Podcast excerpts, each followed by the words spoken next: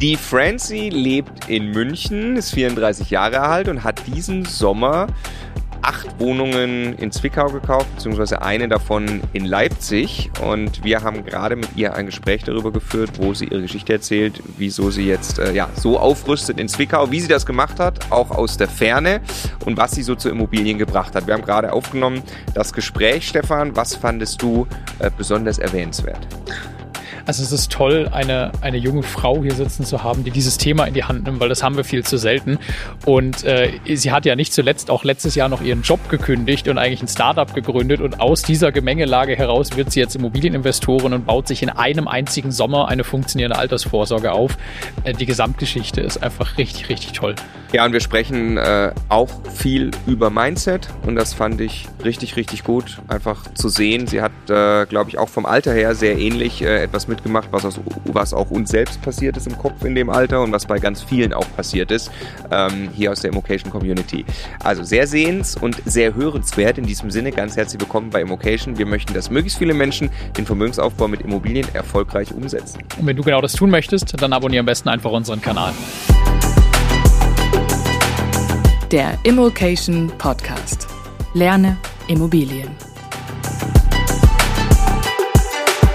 Wir sprechen heute mit der Francie. Hallo Francie, schön, dass du da bist. Hallo, schön, dass ich da sein darf.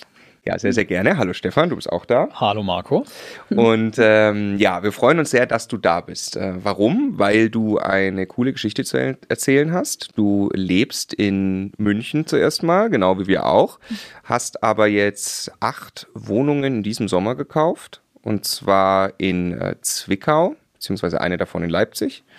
Und ähm, ja, die Geschichte ist, du hast davor auch noch zwei Wohnungen mit deinem Mann schon gekauft. Ich glaube, relativ kurz davor, oder? Mhm. Und wir wollen jetzt einmal ähm, äh, ja, deine Immobilienreise ein bisschen verstehen. Ähm, vor allem, wie hast du es auch äh, für dich geschafft, da in der Ferne zu kaufen? Welche Strategie steckt dahinter? Wie hast du dich auch verändert im Laufe äh, der letzten Monate, die wahrscheinlich da relativ intensiv waren in der Richtung? Mhm. Insofern erzähl uns doch mal, du bist heute äh, fast unglaublich 34. Man äh, denkt es nicht, wenn man dich Ja. so sieht. Ähm, du warst ja auch mal dann in den 20ern. Vielleicht können wir da anfangen. Wie hast du, ähm, äh, was war da deine berufliche Situation und wie standst du so zum Thema Vermögensaufbau und Geldanlage? Also meine berufliche Situation war eigentlich bis vor einem Jahr immer im Angestelltenverhältnis, wie man das halt so macht. Also ich habe ganz normal studiert, ähm, BWL studiert, im Ausland war viel unterwegs, also eigentlich eher so Bilderbuch, ähm, Studium und Karriere und habe dann halt angefangen, ähm, ja, in verschiedene Bereiche reinzuschauen und habe mich dann dort eben entwickelt. Das heißt also Mitte 20 war ich fertig mit Studieren gerade mal und habe dann eben angefangen zu arbeiten im Konzern, war dann bei FDI Touristik angestellt, danach bei Pro7 und danach noch in der Unternehmensberatung, immer in dem Bereich Marketing, bis auf die ersten eineinhalb Jahre. Ansonsten war ich immer im Bereich ähm, Online-Marketing, Performance-Marketing und habe mich eigentlich mit dem Thema Vermögensaufbau nicht wirklich beschäftigt. Einfach weil, ja, man hat da ja noch Zeit für, man ist ja noch so jung. Und jetzt Ist weit weg, ne? ja, jetzt hat man erstmal endlich überhaupt das erste Gehalt und kommt erstmal so klar und ja, und mega cool. Dann hat man die erste Gehaltserhöhung und ja, dann kann man jetzt mehr reisen oder kann man irgendwas anderes mehr machen, aber man denkt ja nicht so wirklich dran, dass man jetzt smart damit umgehen könnte. Natürlich habe ich gespart. Also so Vermögensaufbau für mich sah eben so aus.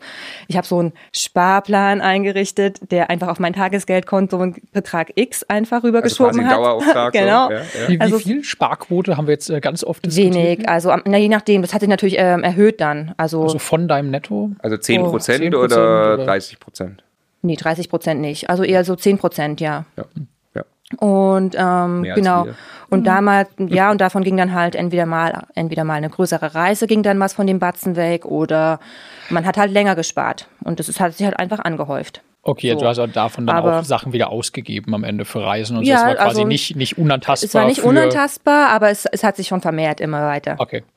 Okay, Genau. also und du hast gelebt eigentlich mit dem Geld. Aktien oder sowas hatte ich gar nicht. Ähm, und das ganze Thema Immobilien, das war für mich so, so riesig, ähm, dass ich da jetzt nicht gedacht hätte, dass ich das irgendwie Mitte 20 durchschauen könnte oder da groß was aufbauen könnte. Und bei Aktien habe ich immer gedacht, oh Gott, lieber machst du gar nichts, sonst machst du irgendwas falsch.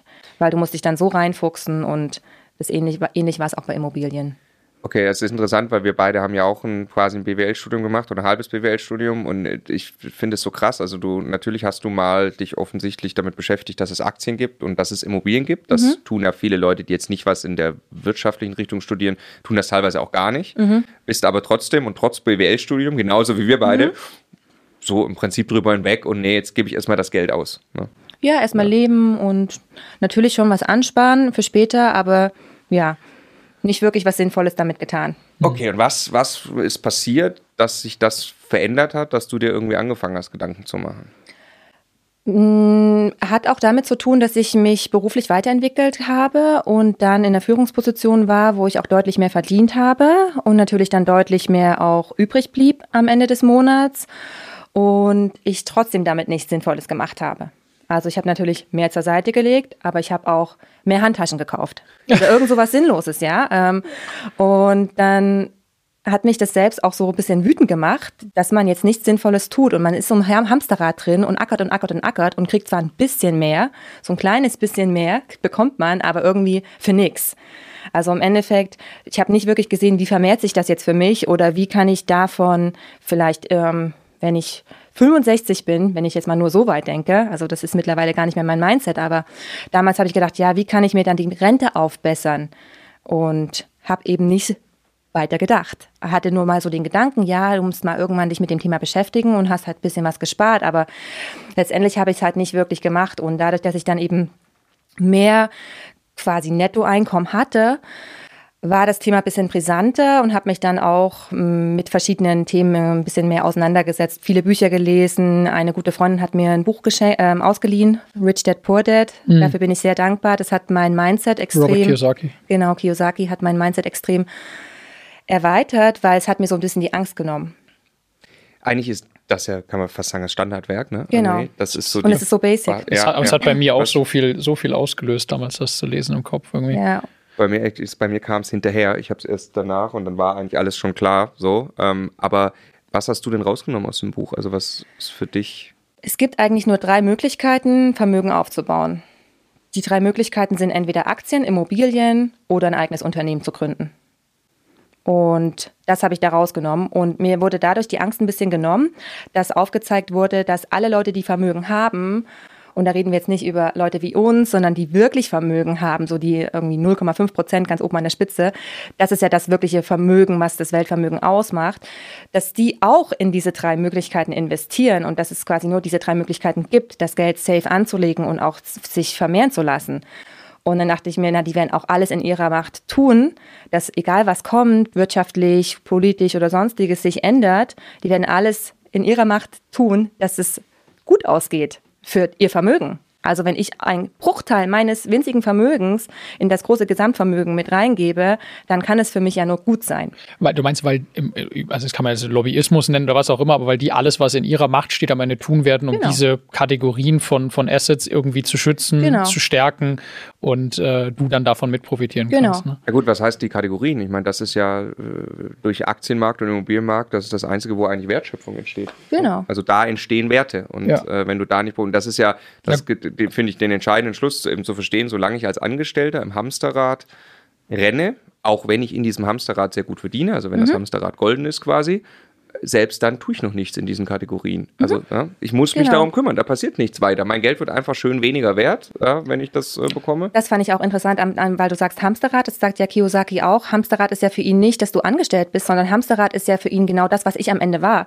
Ich habe immer mehr verdient und ja, mehr verdient und mehr verdient und natürlich sind auch deine Ausgaben gestiegen und dann bist du im Hamsterrad, weil immer geh mal dann raus und dann musst du erstmal das kompensieren, was du alles ausgegeben hast. Aber was, also es gibt ja schon noch andere Asset, also was er dann ja eben ausschließt, sind zum Beispiel Staatsanleihen Anleihen. Ne? Was er ausschließt, sind eigentlich Rohstoffe und diese Dinge, okay. sondern da, wo okay. eben wirklich Wertschöpfung okay. stattfindet, ich wie du gesagt Aktienmarkt hast. mit Finanzmakler, das stimmt. Ja. Und, ja. Äh, und was er eben im Prinzip ja dann eben sagt, was, was eben nicht zu Vermögen führt, ist äh, Zeit gegen Geld in genau. jedweder Art und genau. Weise. Ne? Genau. Und das hat bei dir eigentlich dann diese Gedanken das wahrscheinlich hat bei mir dann so ein bisschen die Angst genommen, dass ich sage, ja gut, also du kannst ja eigentlich nichts falsch machen. Wenn du mhm. dann auch noch das, das Know-how hast, was es braucht, um eben in diesen Bereichen zu investieren, dann kannst du ja nur noch gewinnen. Mhm. Und das war bei mir so ein großer Mindset-Shift. und eins der Bücher. Ich habe natürlich dann viele solche Sachen gelesen und äh, mich da reingefuchst und auch Podcasts gehört und habe mich auch in Aktien reingefuchst und habe so die Basics auch angefangen.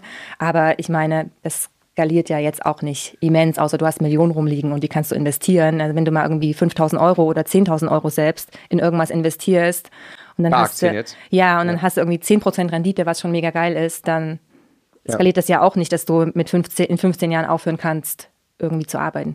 Du kannst nicht so schnell Vermögen heben mit Aktien und schon gar Genau. nicht in irgendeiner Form planbar und auch nicht groß durch Eigenleistung. Ne? Also Genau. du kannst ja nicht hingehen und das beeinflussen, was die Unternehmen machen, von denen du Aktien hast. Du kannst es nur insofern beeinflussen, als dass du irgendwie eine krasse Aktienstrategie hast. Aber wenn da wirklich Rendite rauskommen soll, dann musst du schon sehr extrem werden. Ne? Richtig. Ja. Ähm, wo, wo hast du denn gelebt in deinen 20ern? Wo kommst, du, wo kommst du ursprünglich her? Ich komme ursprünglich aus ähm, Oschatz, das ist zwischen Dresden und Leipzig, ähm, bin aber in Leipzig aufgewachsen. Das, mit 18 bin ich dann nach USA gegangen, ein Jahr Au pair gemacht und war dann relativ viel unterwegs eigentlich in den 20ern, also Anfang 20er, bin dann zurück nach Deutschland gekommen, habe dann angefangen zu studieren in Bayern, das war in Deckendorf damals. Bin dann aber von dort gewechselt an eine Partnerschule in Österreich, habe dann dort weitergemacht und im Rahmen des Studiums war ich dann noch in Costa Rica und in Madrid. Also ich war relativ viel unterwegs und bin dann äh, zum Ende des Studiums mit 25 dann zurückgekommen und habe dann angefangen zu arbeiten in München. Ja. Und seitdem bin ich dann in München eben. Mega geil. Genau. Wenn ich zurückgucke auf die Zeit in meinem Leben, da wäre ich gerne mehr unterwegs gewesen. Mhm. Rückwirkend. Ähm, und hast du, also wann hast du die, die äh, Immobilien mit deinem Mann, die zwei ersten, in, in welchem Letztes Alter? Jahr auch. Auch letztes, Erst Jahr, letztes also Jahr mit, mit erst. 33. Ja, genau, also Okay, das heißt, irgendwann äh, in deinen 20ern, gegen Ende vermutlich, kam dann Robert Kiyosaki und die ganzen Mindset-Themen. nee, Robert Kiyosaki kam auch erst letztes Jahr. Wow, okay, okay. Also ich bin dann eher ein Schnellermacher, ja. Okay, okay, oh geil, okay, krass. Ja, also bis dahin Ja. war es eher so äh, ein bisschen mehr von Angst besessen noch und ähm, nicht so wirklich durchblickt. Man muss auch dazu sagen, ich komme auch aus einem angestellten Haushalt. Äh, meine Mama ist Grundschullehrerin. Ähm, da ist nicht sowas irgendwie präsent oder Wird nicht ähm, vorgelebt. Nee, das ist nicht vorgelebt. Also und ähm, deswegen war das irgendwie nie so in, in meinem Mindset und Und Also jetzt ist ja äh, bei Stefan und mir zum Beispiel, wir ähm, und ganz viele andere, die wir im Immobilienbereich kennen, da ist das jetzt so die, äh, ist Immobilien dann so eine große Sache, die im Kopf ist, eins der großen Ziele, auf die man jetzt einfach hinarbeitet. Was war, bevor das da war, dein Ziel? Also war es, ich mache eine möglichst steile Karriere ähm, oder was war dein, dein Antrieb?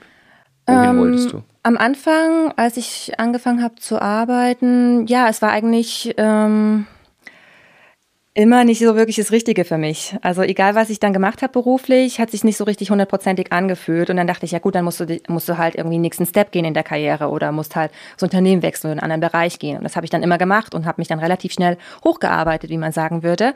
Habe dann aber festgestellt, dass es halt, wenn du in einer besseren Position bist, meine Probleme, die ich hatte, dass es mir eben nicht gefallen hat, dass es mich nicht erfüllt hat, dass die immer noch da waren und die wurden sogar mehr eigentlich, weil du hast natürlich noch den Druck von oben. Also ist eigentlich noch viel beschissener. Du denkst, ja, okay, du machst dann eben das und kommst dann hoch und dann verdienst du endlich das, ja, und dann gehst du irgendwann in Teilzeit und dann chillst du dein Leben. Ähm, das ging halt nicht auf, weil ich festgestellt habe, dass ich auch in Teilzeit nicht in so einer Umgebung halt arbeiten wollen würde. Und deswegen, äh, für mich war schon immer so dieser Sinn und die Suche nach, wie schaffe ich es möglichst irgendwie zeitnah aus allem rauszukommen und frei zu sein. Also dieses Thema Freiheit war für mich schon immer ein riesengroßes Ding. Ich wusste aber nicht so genau, wie ich das machen soll. Also ich habe mal mit 18 gesagt, ich will ein eigenes Hotel haben. Da wurde ich natürlich belacht. Alle haben gelacht, außer mein Opa, der hat gemeint, ja, du machst es schon. Aber ähm, einfach so, klar, es ist jetzt nicht Freiheit, wenn du ein eigenes Hotel hast, aber schon immer so dieser Gedanke, mal ein eigenes Unternehmen zu haben und eben aus dem Angestelltenverhältnis auszubrechen. Aber nichtsdestotrotz wusste ich eben nicht, wie das dann finanziell funktionieren kann. Wie hast du dann irgendwie vielleicht die Sicherheit, dass du das eben aufbauen kannst? Kann ich, es, es ging mir 100% genauso, wie du es gerade beschrieben hast. Mein Gefühl war, ich erledige erstmal, ich werde zufriedener dadurch, dass ich den nächsten Karriereschritt mache. Dadurch, dass ich ein höheres Gehalt bekomme, eine höhere Position bekomme, dann kann ich auch kreativer sein, dann verdiene ich irgendwann so viel, dass ich ja genug Geld habe, mich um Zeit nicht mehr kümmern muss. Aber es passiert nicht. Es, wird, es wird tatsächlich einfach schlimmer. Du musst immer noch mehr arbeiten, du passt deinen Standard an und das wird immer krasser irgendwie im Hamsterrad. Ja. Genau. Glaubst du, du wirst irgendwann ein Hotel haben? Ja. Ja. Okay, also immer noch im Kopf, ja. Doch, cool. das werde ich ja. jetzt gerade erst recht mit den ganzen Ja, Immobilien. ja, klar, also deswegen, auf jeden es Fall. bietet sich ja langsam an. dann, Ja. ja, cool. Okay, dann lass uns genau mal über Immobilien reden. Ähm, die zwei ersten mit deinem Mann zusammen. Mhm. Ähm, wie kam es dazu und mit welcher Idee seid ihr da rangegangen? Ähm, die Idee war, wir müssen jetzt endlich damit anfangen. Also es war ja schon seit, also ich kenne meinen Mann jetzt seit fünf Jahren und so seit drei Jahren ungefähr ist das Thema so präsent bei uns. Ja, wir müssen sollten uns darum kümmern. Wir haben keine eigengenutzte Immobilie. Wir, wir, wir mieten eben in München, wie ungefähr jeder in München wahrscheinlich. Ähm, und ja, irgendwie wäre es doch cool, wenn wir uns was aufbauen könnten, wo wir dann ein bisschen mehr Freiheit, finanzielle Freiheit dadurch uns erschaffen. Und deswegen war das Thema immer wie so ein Damoklesschwert über uns. Und natürlich hat man mal vor drei, vier Jahren in Immo-Scout reingeschaut und dann habe ich gesehen, boah, 300.000 für eine Wohnung in Leipzig oder was weiß ich, ich glaube, es war 80.000. Es war irgendwie so was Kleineres sogar. Aber die, die Zahlen, selbst ob es 80.000 waren oder 300.000 waren, es war, war für mich so viel. Und es war dann so, ja, wir haben ja das Geld nicht. Es Also ihr habt, ihr habt bewusst nach vermieteten Immobilien schon geschaut, also nicht nach einem Eigenheim in München. Genau, das haben wir schon bewusst gemacht, weil ähm, Vor aber Robert es, man muss dazu oder danach? vor Robert Kiyosaki, Okay. aber man muss dazu sagen, ähm, es war schon so der Gedanke, ja, vielleicht könnte man da ja was kaufen, wo eventuell vielleicht später meine Mama dran wohnen könnte oder Mhm. wo wir dann vielleicht irgendwann mal wohnen könnten, falls wir doch nach Leipzig zurückgehen wollen. Ähm, das war eher so der Gedanke und natürlich hat nichts meinen Ansprüchen genügt. Das kam auch dazu, abgesehen davon, dem, dass es weil du mit dem teuer- Eigennutzer-Blickwinkel Genau, drauf bist. richtig. Und auf der anderen Seite dann aber irgendwie denkst, Mensch, 80.000 Euro, selbst wenn es nur 80.000 waren, das Boah, ist so mit viel Geld Abstand das ja gar aller, nicht. das ist genau, das ist das Größte, was ich jemals kaufe. So ja, ungefähr, genau. Ne? Und dann so, ja, keine Ahnung, klar, wir können uns vielleicht irgendwie Geld von irgendjemandem zusammenkratzen, aber so viel Geld kriegen wir nicht. Also und, Ja, ja, ja. und dieser Gedanke, dass du das irgendwie hebeln kannst und ähm, durch die Bank Schulden machst du, dass Ähm, das okay sein könnte. quasi ja nicht Schulden machst, sondern einfach mehr oder weniger, ich würde es gar nicht Schulden nennen, aber dir das Geld halt irgendwie anders besorgst und ähm, Du machst dann ja Schulden, das, aber du ja, hast schon einen Gegenwert, Schulden, dem aber du hast einen Gegenwert, genau. Ja, ja. Gute Schulden sozusagen. Genau. Das genau. hatte ich vorher nicht so gewusst, dass es eben gute und schlechte Schulden gibt. Und ähm, deswegen haben wir das immer relativ wieder schnell überworfen. Das war dann relativ immer hier zwei Stunden schauen und mal da zwei Stunden schauen und dann war das Thema durch. Ja, nee. Und wir haben eigentlich gar keine Zeit, uns damit zu beschäftigen. Es war dann immer das Thema Zeit. Ja, wir müssten dann da hinfahren, wir müssen uns das anschauen und wir haben ja gar keine Zeit.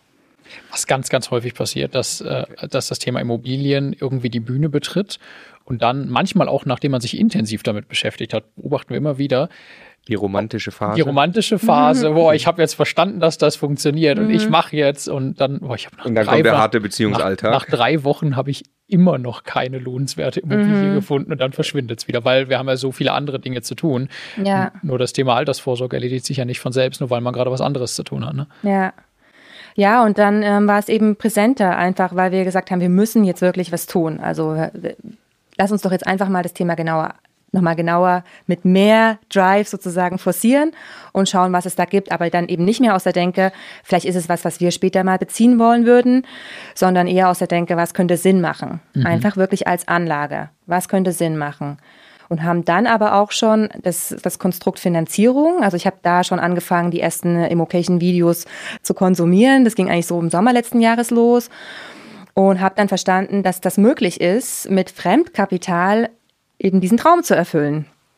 Und eben dadurch ist es dann dazu gekommen, dass wir auch gesagt haben, dass ich eben die ersten Videos geschaut hatte. Und dann haben wir gesagt, ja, vielleicht ist es ja doch möglich. Und lass uns doch mal schauen und lass uns doch mal bei unserer Hausbank anfragen, ob denn sowas überhaupt möglich wäre, ob die sowas finanzieren würden.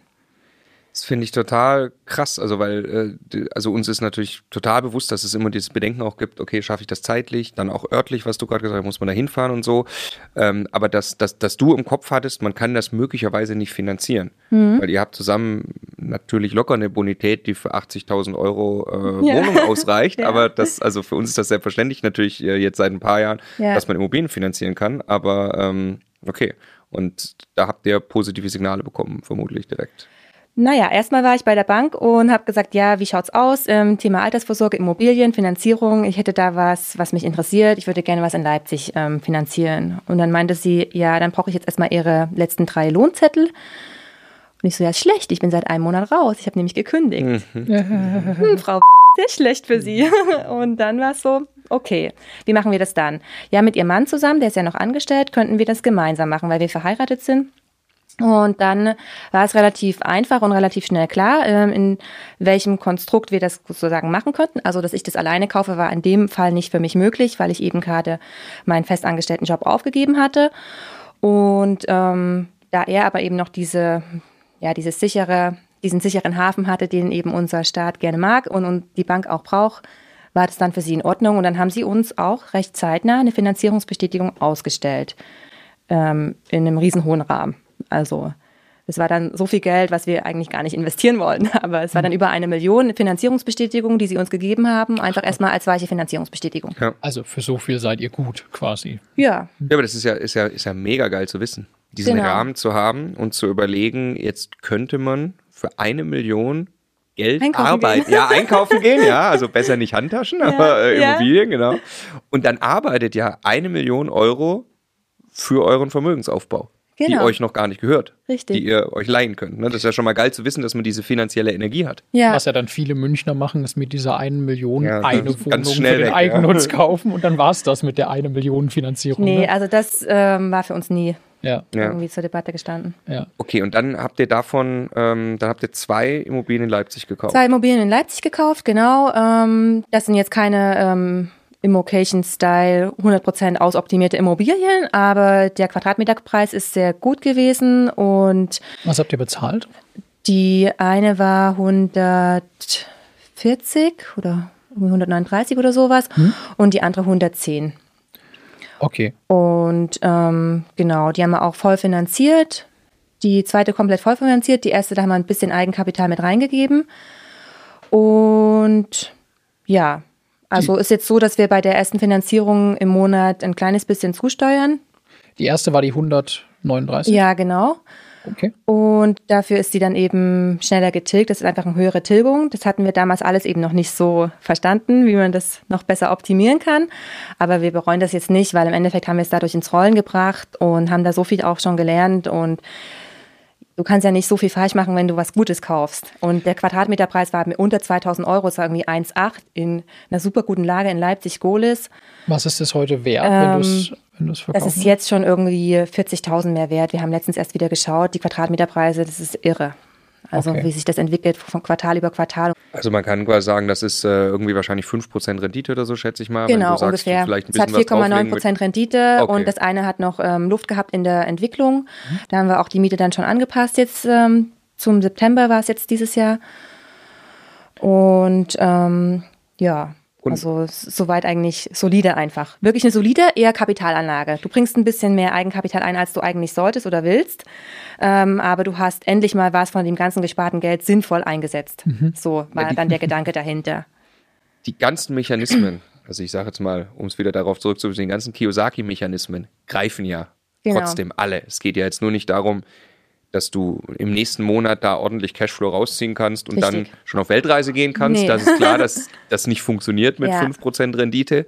Ähm, aber alles andere funktioniert ja trotzdem. Du hast das Richtig. Eigenkapital massiv gehebelt. Es Richtig. arbeiten jetzt äh, 250.000 Euro quasi Genau. für euch, die ihr euch aber geliehen habt und zahlt sich im Prinzip die Immobilie von selbst ab. Ne? Richtig, es ist alles genau. inflationsgeschützt und ich finde, das ist das Entscheidendste bei all dem Ganzen, was du gerade gesagt hast, hat den Stein ins Rollen gebracht. Genau. Weil das ist ja das, was eigentlich dann, wenn, wenn, wenn der Kauf sowas auslöst, dass man sich dann darüber hinaus professionalisiert, dann war das äh, rentabelste von allen Entscheidungen. Allein wie viel ich da gelernt habe bei den Besichtigungen und allein wie viel ich da schon über die ganzen Inserate ähm, gelernt habe über das Thema. Ich habe mir so viele Wohnungen angeschaut, erstmal online angeschaut und dann aber auch live angeschaut und bin dann auch mehrfach dort gewesen vor Ort. Ein paar hat auch meine Mama angeschaut mit ihrem Mann. Also die haben dann auch ein paar Besichtigungen für uns übernommen vor Ort in Leipzig. Aber ich selbst war auch ein paar Wohnen Mal noch vor in der Ort. Nähe. Die wohnen in Leipzig. Ah ja. Du bist selber auch hingefahren? Ich bin auch mehrfach hingefahren. Wie Einmal du's war denn- ich, glaube ich, dort. Wie hast du es denn gemacht? Weil jetzt ganz du, du bist in München, Leipzig ist jetzt nicht um die Ecke. Wie sind diese Besichtigungen abgelaufen? Also bist du dann für eine Besichtigung nach Nee, Leipzig? ich habe dann schon so drei Termine versucht, an einen Tag zu kriegen. Mhm. Ähm, und wenn es wirklich nur ein Termin war, dann hat es eben meine Family gemacht, Mhm. wenn es irgendwie ging. Und bei einem war ich sogar auch, ich war auch mal mehrfach einfach zu langsam. Da war die Wohnung innerhalb von 24 Stunden verkauft. Ich, ich hatte einen mega geilen 6%er und dann war die Wohnung einfach verkauft, weil ich mir noch die ganzen Unterlagen anschauen musste. So rückblickend, so. Was, was sagst du, wie machst du es jetzt heute? Jetzt weißt du ja mittlerweile, dass Erstmal das... zusagen, die Unterlagen kannst du immer noch anschauen. ja, also wenn du so einen ja. geilen Deal hast, dann erstmal zusagen. Aber ich kannte halt die Gegend in Leipzig nicht, es war ein bisschen außerhalb, dann dachte ich so, oh, ist das auch eine gute Gegend und hm, und ich weiß nicht.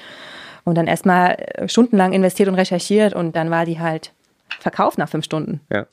Also, so. tja, ne, also ein Standort irgendwann wirklich zu kennen, ist extrem hilfreich, um Geschwindigkeit reinzubringen und dann kaufen tust du beim Notar und Richtig. bis dahin kannst du noch jede Menge Sachen prüfen, wenn du erstmal derjenige bist, der beim Notar sitzen darf. Ne? Was, was sagst du, also jetzt im Vor, also mittlerweile, wenn ja. du äh, das Gefühl hast, das willst du kaufen, das Objekt, du machst den Erstanruf, du bist in München, also jetzt, wir sind ja gleich mhm. in, in, Zwickau, jetzt nehmen wir mal an, also in Zwickau, da kommt eine mhm. Wohnung mit Parametern, wo du sagst, super Kauf. Ähm, was sagst du im ersten Kontakt, wenn du den Verkäufer, den Makler am Telefon hast? Ich stelle mich kurz vor und ich sage, ähm, ich habe ein super spannendes Inserat von Ihnen gesehen, die und die Wohnung würde ich gern kaufen. Ich habe eine Finanzierungsbestätigung vorliegen, ich kann Ihnen die Daten sofort zukommen lassen. Was brauchen Sie noch von mir und was sind die nächsten Schritte, damit ich die Wohnung kaufen kann? Cool. Und was, also du stellst dich vor und da drin sagst du. Also ich sage einfach ganz kurz, wer ich bin, dass ich gemeinsam mit meinem Mann eben für unsere Altersvorsorge eine Wohnung mhm. kaufen mhm. möchte und ich komme aus Oschatz, das ist direkt in der Nähe, bin aber beruflich in München. Deswegen, ich kenne mich ganz gut in der Ecke auch aus, bin öfter auch oben, möchte die Wohnung kaufen und dann gegebenenfalls noch einen Besichtigungstermin ausmachen. Versuchst du den Besichtigungstermin quasi äh, komplett erstmal außen vor zu lassen? Mm, nicht unbedingt, nee. Also ich habe eigentlich alle Objekte schon besichtigt, bis auf zwei, aber das ist schon wichtig, dass man auf jeden Fall über Besichtigungstermin spricht. Wenn ich den persönlich nicht machen kann, dass ich das dann versuche, wenigstens zu organisieren, dass das irgendjemand für mich angeschaut ja. hat.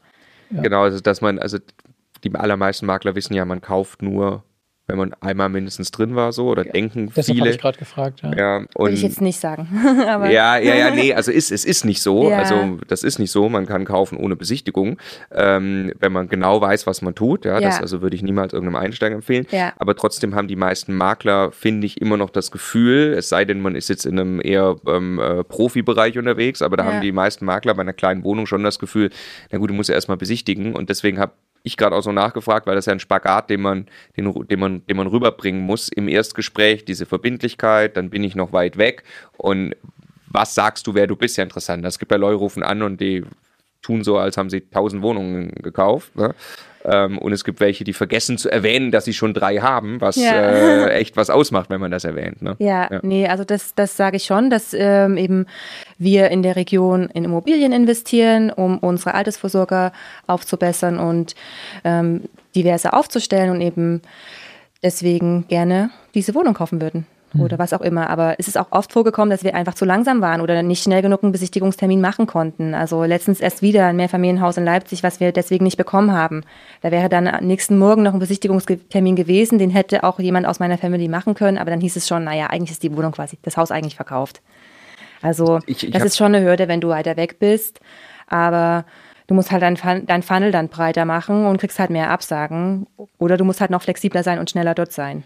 Also ich habe das Aber auch schon gemacht über bei den bei den ersten Wohnungen äh, bei Stuttgart, also Ludwigsburg ähm, und meine meine Mama und ihr Freund wohnen eben in Stuttgart und die haben auch schon für mich besichtigt und das ging dann auch schon, dass man am Telefon sagt, also wenn die so ist, wie die aussieht, will ich die kaufen. Mhm. Hier ist äh, mein Angebot, hier ist meine Finanzierungszusage. Mhm ähm, ich schicke Ihnen noch in dem Fall ähm, meinen Stiefvater vorbei, der wird morgen Vormittag vorbeikommen ja. äh, oder wann auch immer Sie Zeit haben, aber äh, der kommt noch kurz vorbei, das ist für mich aber eine Formalie, ich kenne die Gegend, genau. ich kann mir das Haus vorstellen, so, da kann man ja extrem verbindlich eigentlich werden schon. Ne? Ja, so haben ja. wir es auch schon gemacht, ja, wir haben auch schon Wohnungen vorher zugesagt und haben dann gesagt, dass wir aber dann noch einen späteren Besichtigungstermin ja, gerne noch annehmen. Oder den, den Basti machen und direkt sagen, was muss ich tun? was muss passieren, damit ich diese Immobilie kaufen darf? ja, also so haben wir es jetzt noch nicht gemacht, aber dann vielleicht bald. genau, genau. Ja, dann äh, erzähl uns mal ähm, nach den zwei Wohnungen, mhm. die jetzt äh, dann 2019 ja noch ja. waren. Und jetzt kommt ja der Sommer 2020, ja. in dem du plötzlich sehr viel Zeit investieren solltest und sehr viel Immobilien kaufen. Richtig. Was ist da passiert und wie ging es da los überhaupt damit? Ja, also im Endeffekt hat die Masterclass dann alles ins Rollen gebracht. Ähm, ich habe dann dieses ganze Wissen, diese wertvollen Infos einfach aufgesaugt. Wann, wann also, bist du bei uns ins Programm gekommen? Im Februar ähm. habe ich angefangen offiziell, ähm, durfte aber vorher schon, ich durfte glaube ich schon im November oder im Dezember ja. ein paar Inhalte ähm, einsehen. Hast du den Zugang schon gehabt? Genau, ne? hatte ich schon den Zugang, habe da schon konsumiert ohne Ende und habe die Videos verschlungen und habe fleißig Notizen gemacht und ganz viel Wissen einfach aufgesaugt und war dann natürlich super angefixt. Ganz kurze Unterbrechung, Hinweis in eigener Sache. Die, wenn du auch sowas ähnliches vielleicht machen möchtest wie die Francie, ähm, oder auch wenn du nur auf dem Weg bist, äh, gerade deine erste Wohnung zu kaufen und wir dich äh, dabei vielleicht unterstützen können, dann würden wir das äh, sehr gerne tun und zwar im Rahmen unseres sechsmonatigen Ausbildungsprogramms. Das Ganze heißt Immocation Masterclass. Und wenn du teilnehmen möchtest, Stefan, was muss man dann jetzt tun? Dann gehst du am besten jetzt direkt auf immocation.de slash Masterclass, weil jetzt gerade die Bewerbungsklasse, äh, Bewerbungsklasse, Bewerbungsphase für die Masterclass 2021 läuft. Äh, und äh, ja, auf der Seite findest du einen Link zum Bewerbungsformular. Bewirb dich am besten jetzt gleich auf einen der Plätze. Wir kontaktieren dich dann, um mit dir ein Gespräch zu führen und äh, freuen uns, dich kennenzulernen immocation.de slash masterclass.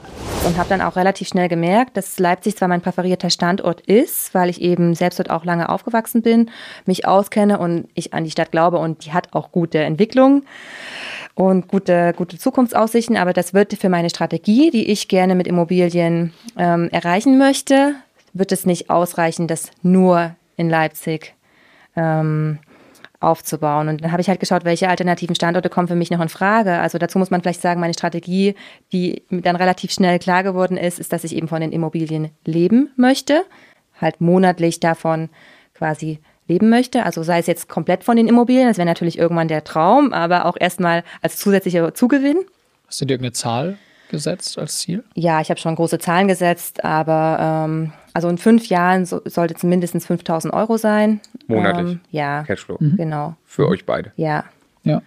Und dann so in zehn Jahren wäre das Ziel, dass man halt davon theoretisch komplett leben könnte. Ja. ja. Ähm, Genau, und dann habe ich halt gemerkt, so, hm, das ist in Leipzig wirklich schwierig. Ähm, und da ist halt auch mega viel Wettbewerb und jetzt so eine Kernsanierung, da trauen wir uns aktuell noch nicht ran. Da kann man natürlich noch mehr hebeln, wenn man da noch irgendwas Schlechteres, sag also ich mal, kauft. Krassere, okay, krassere ja. Entwicklung mitmacht. Da trauen wir uns aktuell noch nicht ran.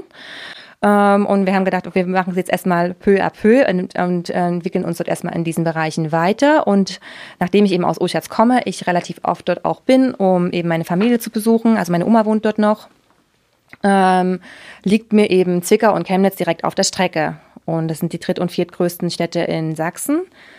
Investment in Sachsen war für mich eigentlich klar. Also ich liebe die Region, ich möchte das gerne unterstützen, dass das dort weiter sich gut entwickelt. Und ich mag die Menschen dort und ich komme dort einfach äh, gut zurecht. Deswegen war es für mich eigentlich gar keine, keine Frage, ob das jetzt in Sachsen ist oder nicht, sondern nur genau wo.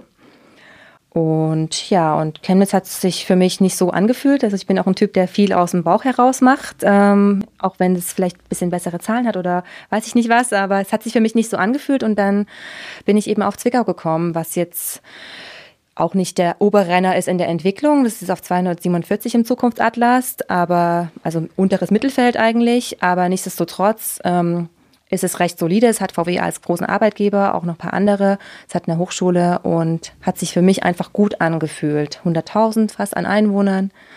Klar ist die Einwohnerzahl stagnierend, das ist mir auch bewusst. Das ist aber auch überall in Sachsen so, außer in Dresden und Leipzig. Ähm, und deswegen äh, war das für mich ein Risiko, was ich dann bereit bin, eben zu nehmen, weil ich glaube, das kann man gut aus, ausschalten, das Risiko. Muss man, muss man ja auch sagen. Also Rendite kommt auch über Risiko. Und Richtig. wenn du sagst, ich möchte von überschüssigen Einnahmen von den Immobilien leben, dann gibt es das nicht, wenn man in Leipzig oder gar München oder so einfach Immobilien kauft. Also das ist ja schon Richtig. mal logisch, dass man da hinkommt. Ich war überrascht, ich habe mir das vorher gerade gesagt, Zukunftsatlas, ganz kurz erklärt für alle. Prognos ähm, bringt alle paar Jahre etwas raus und macht so Städte-Rankings quasi. Das ist nur das kann man auch anzweifeln, ja, ähm, mhm. ob das alles so äh, genau die Daten ist, die jetzt eine Aussage darüber machen, wie vermietbar sind jetzt die Immobilien in 10, 20 oder 30 Jahren. Ähm, aber es ist immer eine ganz gute Näherung. Ich war überrascht. Ich habe vor unserem Gespräch gerade auch reingeguckt, wo da Zwickau steht und mhm. äh, habe das äh, weiter unten vermutet. Mhm. Und das steht da ja in bester Gesellschaft. Also neben, mhm. neben äh, Essen, neben Chemnitz, neben Erfurt. Ja. So, ne? Also äh, solide eigentlich. Also alles, was äh, alles, was irgendwie nicht Baden-Württemberg und, äh, und Bayern ist. Da se schon mal Mittelfeld. Ist da, ist, da, ist, ja, genau. da ist so gut wie alles, ist dann sowieso schon mal irgendwie ja. mit einer 150 oder, mhm. oder höher als da. Also, ne? also im Mittelfeld, ja genau. Und äh, Bevölkerungsprognose tatsächlich eher mau. Ne? Also da war im Prognos quasi, da gibt es dann so Unterkategorien mhm, noch genau. und Demografie ist eher schlecht. Mhm. Ähm, dafür ist aber Arbeitsplatzsicherheit äh, oder Arbeits, äh, wie sagt man, Losenquote ist mhm. ziemlich gut. Das mhm. liegt wahrscheinlich dann auch an VW und so. Genau. Und, genau. Ja. Cool, okay. Ja, und dann sind wir halt dann beim nächsten Besuch zur Oma einfach mal nach Zwickau gefahren, haben uns das angeschaut Ja, und super. haben erstmal ein Gefühl dafür bekommen. Ähm, Du warst noch gar nie dort, oder? ich war vorher noch nicht dort, also vielleicht mal irgendwann früher, aber da konnte ich mich nicht mehr dran erinnern, aber ähm, so bewusst war ich dort noch nie. Und dann sind wir einfach mal rausgefahren und haben uns das angeschaut und sind eben in der kleinen Fußgängerzone rumgelaufen und haben uns aber auch so die anderen Straßen angeschaut, drumherum und haben eben so ein bisschen Gefühl für die Stadt gekriegt. Ähm, wie sieht war das so- da aus? Wie, ist, wie wirkt Zwickau? Fußgängerzone ist total süß, also da gibt's eigentlich alles, was du brauchst und viele Läden auch, ähm, ist aber super klein, ist halt Kaufingerstraße, ein Zehntel davon vielleicht, Ja, so ja. ungefähr, super klein ähm, und drumherum ist halt nicht so viel jetzt, ähm, sag ich mal, an, an Möglichkeiten irgendwie essen zu gehen oder, oder Shops oder sowas, sondern eher Wohnimmobilien dann halt oder eben weiter draußen dann noch auch mehr Wohnimmobilien. Also das, das stretcht sich dann eigentlich ganz weit nach draußen ähm, vom ihr- Zentrum. Das Zentrum selbst ist super klein. Genau. Ihr wart äh, samstags da dann wahrscheinlich? oder? Äh, nee, glaube ich nicht. Ich glaube, wir waren unter der Woche. okay, also mich interessiert, wir- waren da viele Leute, also so. Also im Vergleich zu München ist es ja nirgendwo voll. Also es waren eher weniger Leute. Ja, ja. Ähm, ich- ich ich finde es in Leipzig schon immer wenig voll. Wenn ich dort so, bin in der okay, Stadt, ja, denke ich immer schon ja. so, boah, hier ist so leer und so ruhig. Und natürlich war es noch mal ruhiger als in Leipzig. Ähm, Ja. äh, aber ja, waren auch junge Leute da. Also es waren jetzt nicht nur alte Leute. Ähm, und von dem her, es, es hat sich für mich einfach gut angefühlt. Es, man sieht, dass da was gemacht wird, da wird gebaut, da wird renoviert. Ähm, die Stadt entwickelt sich. Man sieht auch, dass viele Ruinen noch dastehen. Also es gibt auch viele Häuser, die einfach komplette Bruchbuden noch sind. Du sagst noch, weil du davon ausgehst, das wird sich Weil man ändern? auch sieht, dass viele schon gemacht werden. Also weil man auch sieht, dass viele äh, schon ein Gerüst dran haben und eben gerade im Umbau sind. Ähm, und dann aber eben andere auch nicht. Das, also ich glaube schon, dass sich die Stadt so entwickeln wird, dass dort ähm, mehr gemacht werden wird und dass in den nächsten zehn Jahren dort ähm, relativ solide, gute Investments sind und äh, gute Wohnungen sein werden.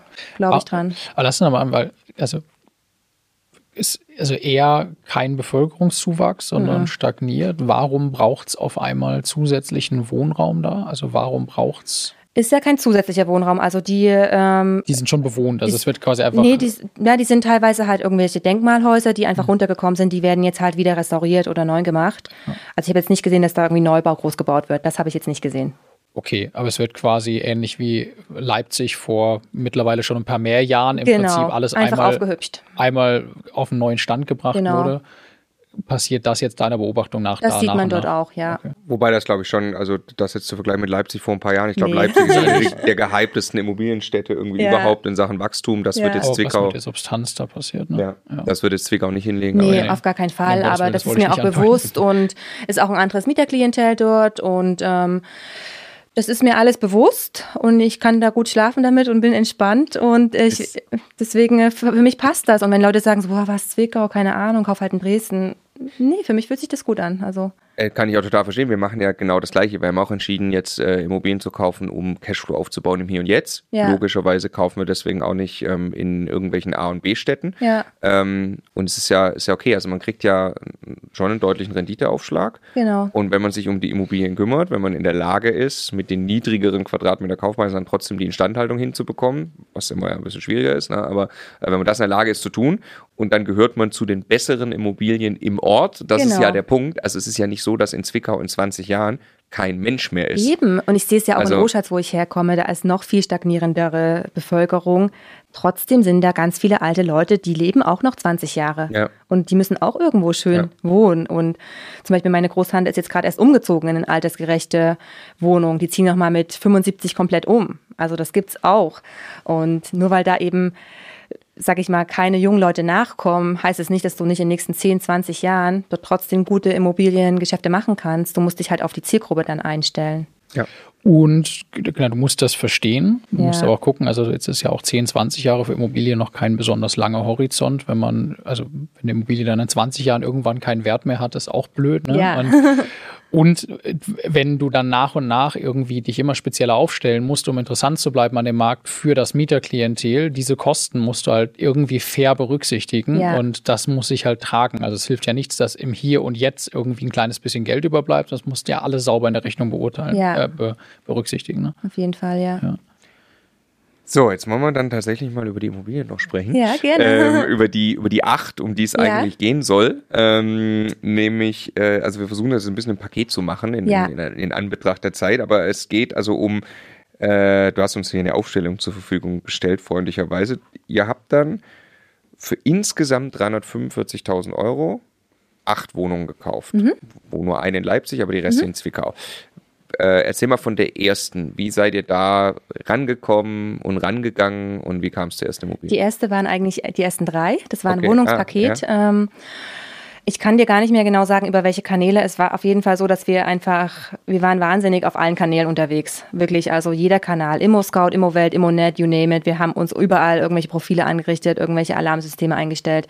Wir haben auch eBay-Kleinanzeigen ausgesaugt. Eigentlich alles. Ähm, mein Mann hat dann auch noch teilweise Webseiten überwacht. Also der ist Wirtschaftsinformatiker, hat dann so einen kleinen Bot gebaut, der dann eben sagt, wenn da ein neues Angebot draufkommt. Also ich kann dir gar nicht mehr sagen, woher die Wohnungen jetzt gekommen sind. Ich glaube, die erste kam tatsächlich über Immo-Scout oder irgend so ein Immo-Ding. Ähm, jedenfalls war es eben ein Wohnungspaket. Ähm, fand ich eigentlich ganz spannend. Warum nicht? Drei Wohnungen in einem Mehrfamilienhaus mit sieben Parteien. Also noch nicht ganz die Mehrheit, aber trotzdem schon mal ganz gut. Und ähm, das war eben, ja, der Eigentümer, der saß irgendwie, glaube ich, in Dresden und der wollte das für, der wollte das verkaufen, weil er einfach ein neues Investment damit tätigen wollte mit dem Cash. Und ähm, für uns ähm, war das ein, ein, ein sehr, sehr gutes Geschäft, weil wir hatten eben mit einmal Aufwand drei Wohnungen sozusagen. Also dazu muss ich auch sagen, wir hatten da extrem Glück mit der Maklerin, die war super kompetent. Das war eine der wenigen, die ich dort kennengelernt habe, also die ich kennengelernt habe, die auf Zack war, die mega gut die Zahlen konnte und, und alles wusste, äh, super vorbereitet war. Das hat natürlich auch das Ganze erleichtert und ich habe sehr verbindlich ähm, ihr gegenüber offensichtlich mich präsentiert und eben das ausgestrahlt, dass ich wirklich sehr verbindliches Interesse habe, eben mit einer Finanzierungsbestätigung, dadurch, dass ich alle Unterlagen schon geschickt habe, bevor ich überhaupt da war, sodass sie auch erstmal die anderen Interessenten gar nicht eingeladen hat für einen Termin, Oh wow. sondern ähm, ich hatte den ersten Termin und der war unter der Woche. Es war dann auch super spontan. Ja, ich bin irgendwie übermorgen dort. Meine Oma hat Geburtstag. Ähm, ich kann es da und da einrichten. Passt das irgendwie? Und dann haben wir das möglich gemacht. Das war dann irgendwie ein Mittwoch oder ein Donnerstag, ähm, wo ich dann ganz spontan hochgefahren bin. Und der nächste Termin wäre erst am Samstag dann gewesen, den sie vereinbart hatte. Und ja, ich hatte dann die Möglichkeit, alle drei Wohnungen zu sehen, auch alle drei Mieter kennenzulernen. Die waren alle da, das hatte sie alles organisiert. Ähm, und sind drei Wohnungen, ich glaube, das sind, das sind alles zwei Zimmerwohnungen. Die eine ist eine Dreizimmerwohnung. Zwei sind sogar Dreizimmerwohnungen, aber die sind recht klein. Und eine ist eine Zweizimmerwohnung. Die sind so zwischen 45 Quadratmeter und 70 Quadratmeter groß, die Wohnungen. Also eine, wie gesagt, zwei Zimmer und die anderen eben haben drei Zimmer, aber kleingeschnittene Zimmer. Die sind solide, aber kann man schon auch noch was machen. Also zum Beispiel schon längere, ältere Fußboden drin, der schon seit, weiß ich nicht, wie vielen Jahren da drin ist. Ähm, aber ansonsten bis auf der Fußboden und sonstiges nichts. Also Elektrik passt, Bad wurde erst vor zehn Jahren aufgehübscht, das ist eigentlich in Ordnung. Ich, wir hatten das Glück, dass die Balkone erstens mal nach hinten rausgehen und die gerade in der letzten Eigentümerversammlung beschlossen hatten, dass die alle neu gemacht werden. Das wurde auch schon in der Sonderumlage von den alten Eigentümern gezahlt. Das heißt, es war auch ganz cool, da nochmal eine Aufwertung der Balkone zu haben, weil es eigentlich schöne große Balkone waren, aber die waren irgendwie morsch unten und da musste was gemacht werden. Das heißt, es war auch super, dass sich da schon mal was tut. Und was für mich auch ein sehr gutes Zeichen dort war, ist, dass die Mieter alle dort seit Ewigkeiten wohnen. Also ich glaube irgendwie seit 2005 oder 2007 ähm, wohnen die dort und einer war sogar auch ein Eigennutzer, der drin wohnt und noch einer hat, glaube ich, auch eine Anlage oder sowas. Genau, und die anderen Wohnungen haben wir. Und das war für mich ein gutes Zeichen einfach. Die, die Hausgemeinschaft läuft, funktioniert gut. Das hat man dort gespürt, wenn man mit den Mietern gesprochen hat. Also die verstehen sich alle untereinander, die wollen auch da wohnen bleiben. Es gefällt ihnen mega gut und Du hast Ja. dich mit jedem Einzelnen unterhalten. Genau, ich war alleine bei der Besichtigung und habe, ähm, also mit der, mit der Maklerin und habe mich dann mit jedem Einzelnen unterhalten. Das war auch Glück, dass wir das noch machen konnten. Lockdown war quasi schon so kurz vor der Tür und die haben uns trotzdem noch reingelassen in die Wohnung und haben uns das anschauen lassen. Und das war ganz cool für mich, dann da eben wirklich ein Gefühl auch für die Leute zu kriegen und die Wohnung selbst live zu sehen. Kannst du mal, du hast jetzt ein bisschen was gesagt dazu in der Wohnung selber. Bäder in Ordnung und Böden, irgendwie Kleinigkeiten, aber ja. das Haus an sich, also wie hast du dir auch ein Bild irgendwie von, von der Bausubstanz, vom Zustand gemacht? Da habe ich auch Ergebnis? die Unterlagen sehr, also vorher die Unterlagen extrem detailliert angeschaut. Das Haus selbst von außen ist alles, ist alles tipptopp, da ist eigentlich nichts zu machen. Also das sieht gut aus, bis auf eben die Balkone. Mhm. Im Keller auch gewesen, ob da irgendwas feucht ist oder so, gar nichts. Also im Keller sieht auch alles gut aus. Und ich weiß jetzt nicht, welches Baujahr es war, aber es war auf jeden Fall auch was Solides. Also es war, es fühlte, es war alles solide von den Unterlagen her und wie ich es eben gesehen habe und wahrgenommen habe, war es auch eine der schöneren Häuser in der Straße, also ohnehin schon, von außen jetzt, von der Fassade her. Welche und Farbe? So ein hellgelb. Ähm, Witzig, ich habe es mir hellgelb vorgestellt. ja, okay, ja. Genau, und dann so Terrakottafarben noch und ja, genau. Und auch in der Wohngegend, in der ruhigen Wohngegend auch, irgendwie so 15, Zentime 15 Minuten vom Zentrum entfernt, aber gleich um die Ecke ist ein Edeka und dann ist irgendwie noch der Arzt um die Ecke und die Apotheke und, und, und. Haben auch die, alle Mieter betont, wie toll das alles angebunden ist und da liegt das und das und das. Hast du schon gesagt, wie alt die Mieter im Schnitt so waren oder was? Ähm, ja, also eine ungefähr wahrscheinlich so alt wie ich. Die wohnt da mit ihren drei Kindern. Dann ein bisschen älter, als wir, würde ich sagen, vielleicht so zehn Jahre älter, auch eine Familie mit einem Kind und dann noch ein alleinstehender Herr Rentner. Und wie war das für dich? Äh, also du hattest ja schon ein bisschen Vorerfahrung, ähm, aber äh, also mit den Wohnungen in Leipzig, aber kommst dann dahin, ich erinnere mich noch sehr gut an mein erstes Mal bei Besichtigung, wo ich dann da drin stand und dann ist da der Makler dabei und dann sitzt da der Mieter oder die Mieter und dann ist so die Frage, kaufst du das jetzt und was hast du vor mit der Immobilie und wie war das für dich? Also das war eigentlich gut für mich, weil erstens die Maklerin hat schon so ein bisschen eingeleitet. Ja, die Frau kommt aus Oschatz, ist ja gleich hier um die Ecke. Sie ah. sucht was. Ähm, sie wohnen aber in München, also keine Sorge, die werden hier nicht einziehen, sondern die suchen wirklich was zur Altersvorsorge. Und weil sie eben aus der Region kommen, möchten sie gerne in der Region investieren. Und so war eben auch dann meine Storyline, was auch stimmt, ähm, vor Ort dann eben, dass ich eben gerne hier in der Region investieren möchte, aber keine Sorge, also wir wohnen woanders und es wird sich auch nicht ändern. Und ähm, mir ist es einfach wichtig, dass sie sich da wohlfühlen und dass alles passt und dass sie einfach zu, zufrieden und glücklich dort weiter mieten. Genau. Es war relativ ähm, einfach unkompliziert und eher nett und persönlich. Cool, was ja, ja total wichtig ist. Irgendwie. Und die haben sich auch total gefreut, dann, als, als ich angerufen habe und gesagt habe, ja, wir sind jetzt die neuen Eigentümer, wir haben die Wohnung gekauft. Ja, wir freuen uns total und so. Ideal. Das war total schön dann. Also bei der ersten Investment Immobilie, dass man dann so ein positives Feedback bekommt. Und ich habe ihnen halt auch suggeriert, dass wenn sie, wenn wir dann die Fußböden neu machen, was wir natürlich irgendwann machen werden, dass sie natürlich auch mit entscheiden können, was gefällt ihnen in, in einem gewissen Rahmen natürlich und so weiter.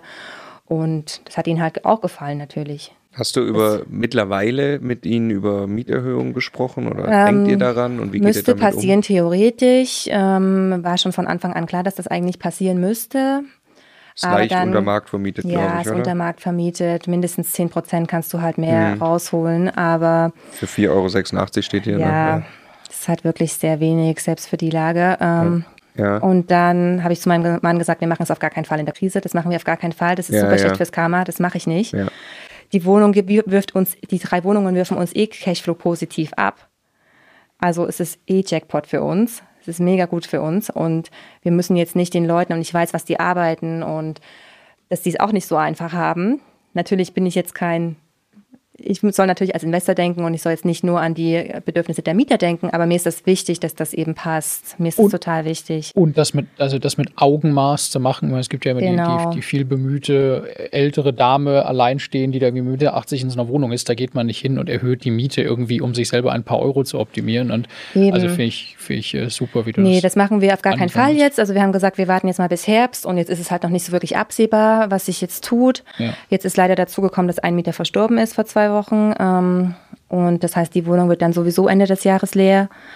Und dann können wir dort bei der ersten Wohnung dann natürlich schon rangehen und die Wohnung ein bisschen entwickeln und genau. Okay, das heißt, ihr habt, vermieten. Ihr habt noch kein Gespräch geführt über, da könnte eine Mieterhöhung mhm. kommen? Noch, noch nicht. nicht, nee. Okay. Ich möchte noch einmal, weil, weil ich das so interessant finde, also du, du, bist als Einsteigerin da, es geht darum, drei Wohnungen im selben Objekt zu kaufen mhm. und du hast gesagt, du hast die Unterlagen erstellt. Also wie hast du dir den Eindruck vor Ort verschafft, ob wirklich mit dem Haus alles in Ordnung ist und da nicht irgendwas kommt? Also optisch von außen, aber große, also Heizung, Dach, Fenster, Elektrik, wie, wie hast du den Überblick verschafft und das beurteilt? Also eigentlich sehr viel anhand des Wissens, was ich bei euch aufgesaugt habe. Also das, das ganze Wissen irgendwie, wie muss das Dach sein mhm. oder wie muss ähm, im, im, Keller riechen oder sein, damit es passt und so. Also solche Sachen habe ich eben mitgenommen. Ich hatte auch die ganze Liste von euch dabei, ähm, um, um anzukreuzen, was wo ist und äh, welche Fragen ich das, noch stellen ging das, die auszufüllen? Ähm, nicht ideal, nicht wirklich, weil es waren einfach wirklich. zu viele Sachen, ja, es waren zu viele Seiten und es waren ja auch drei Objekte und dann mehrere ja, Etagen und so. Ja, immerhin, es war ganz gut, weil ich konnte eben nachher nochmal nachvollziehen, okay, auf der Etage war das und dort ist jenes und da muss das gemacht werden und so. Ähm, also tatsächlich bin ich jetzt nicht mit einem Gutachter rein, sondern habe da wirklich auf die Unterlagen vertraut ähm, ähm, und einfach auch vor Ort dann auf mein Gefühl, was ich dort gesehen habe. Mhm. Okay geht ja auch bei Wohner. Also vor allem finde ich ist halt wichtig das Gefühl, dass man kriegt, ob es gut verwaltet ist. Ja. Äh, ja. Und wenn ich da das Gefühl habe, da ist ein Plan dahinter, ja. dem ich glaube und das passt mit den Sonderumlagen, was du auch gerade schon gesagt hast, dann ist schon mal viel gemacht, wenn man eine Wohnung kauft. Und es deckt sich zu dem Eindruck vor Ort. Also die Dinge, genau. die ich in den Protokollen irgendwie lese, passen zu dem, was ich vor Ort sehe und andersrum. Das also wir haben dann tatsächlich einen Gutachter für ein anderes Haus uns bestellt.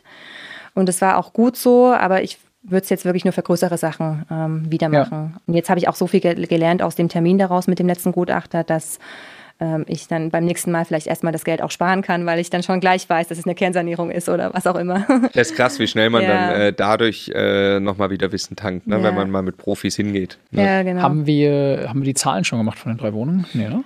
Ja, ganz grob. Also, also Kaufpreis in Summe hast du schon gesagt, ungefähr 350 oder 345. Nee, ähm, nee, nee, der Stefan ist bei den ersten drei. Die drei. Ähm, die sind also 7, weiß ich nicht Rendite, 7,3 oder sowas, oder? Genau, also äh, ich habe Etwas über 7% Rendite. 142.000 Kaufpreis für 142 die, genau. Kaufpreis, und genau. 7,1% Rendite. Was genau. ist typisch in Zwickau, wenn ich einfach hingehe und ich kaufe vom Markt? Es kommt drauf an, ähm, wo du schaust, auf welchem Portal du schaust.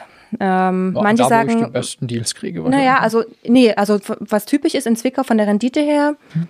5 Prozent, 6 Prozent vielleicht. Mhm. Also es kommt aber drauf an. Also wenn du in Statistiken schaust, die sagen auch, du kannst für 8% kaufen, aber die Statistiken sind zwei Jahre alt und es stimmt ja. einfach nicht mehr. Ja, okay. ja, ähm, also du hast leider. hier für, für, für, gut 800 Euro den Quadratmeter das Paket jetzt gekauft? Ne? Ja, also das ist ein guter Preis. Also wir schauen, dass wir unter 1000 Euro scha äh, schaffen. Das mhm. ist unser Ziel. Ähm, so 900 ist unser, unser Wunsch-Quadratmeterpreis eigentlich.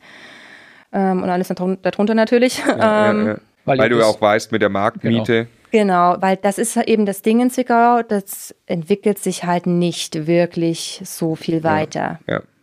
Also es ist jetzt nicht so, dass es vor zehn Jahren irgendwie für drei ja, Euro ja. vermietet war, sondern vor zehn Jahren war es halt auch für 4,80 Euro vermietet. Und jetzt könntest du es halt für 5,50 Euro vermieten, aber in anderen Lagen vielleicht noch für 6 Euro und wenn du noch eine coole Ausstattung hast, vielleicht für 6,50, aber viel mehr geht dann auch nicht. Was ja auch tatsächlich dann einfach nicht viel mehr als ein Inflationsausgleich auf so einem genau. Zeitraum ist. Also alle anderen Kosten und so steigen auch. Also eigentlich bleibt die Miete einfach gleich ja. inflationsbereinigt. Ne?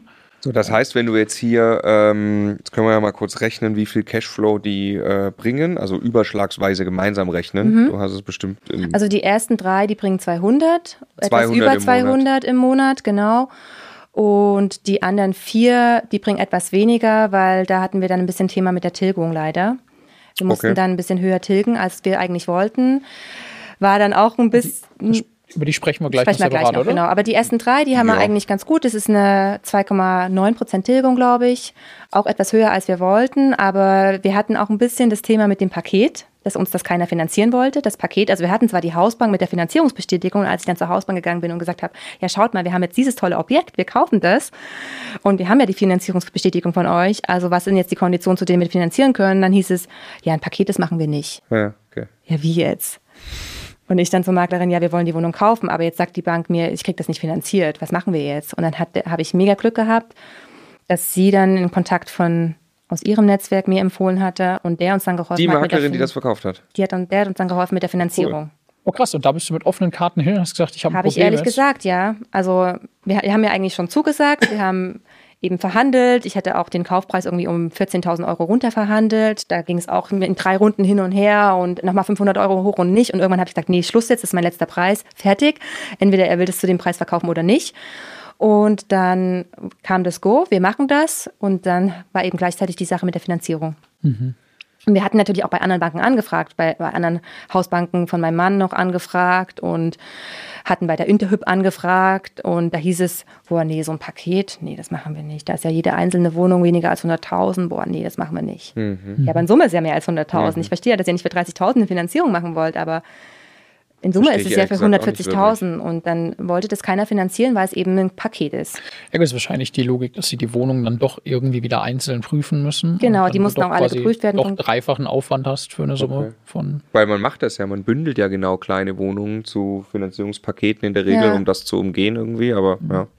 Okay, und wie ähm, in dem Cashflow, da sind schon Rücklagen Ja, Rücklagen sind dabei. Also Bild des Rücklagen, also ich versuche nur quasi für die, genau. für die Zuhörer und Zuschauer wenn du 7% Rendite hast. Ich weiß jetzt nicht, wie viele Rücklagen das sind, nee, aber diese empfohlenen Rücklagen von euch, die auch in der Vorlage drin sind, die also, sind einfach pauschal drin und genau. Das heißt, äh, von 7% Mietrendite geht 4 an die Bank.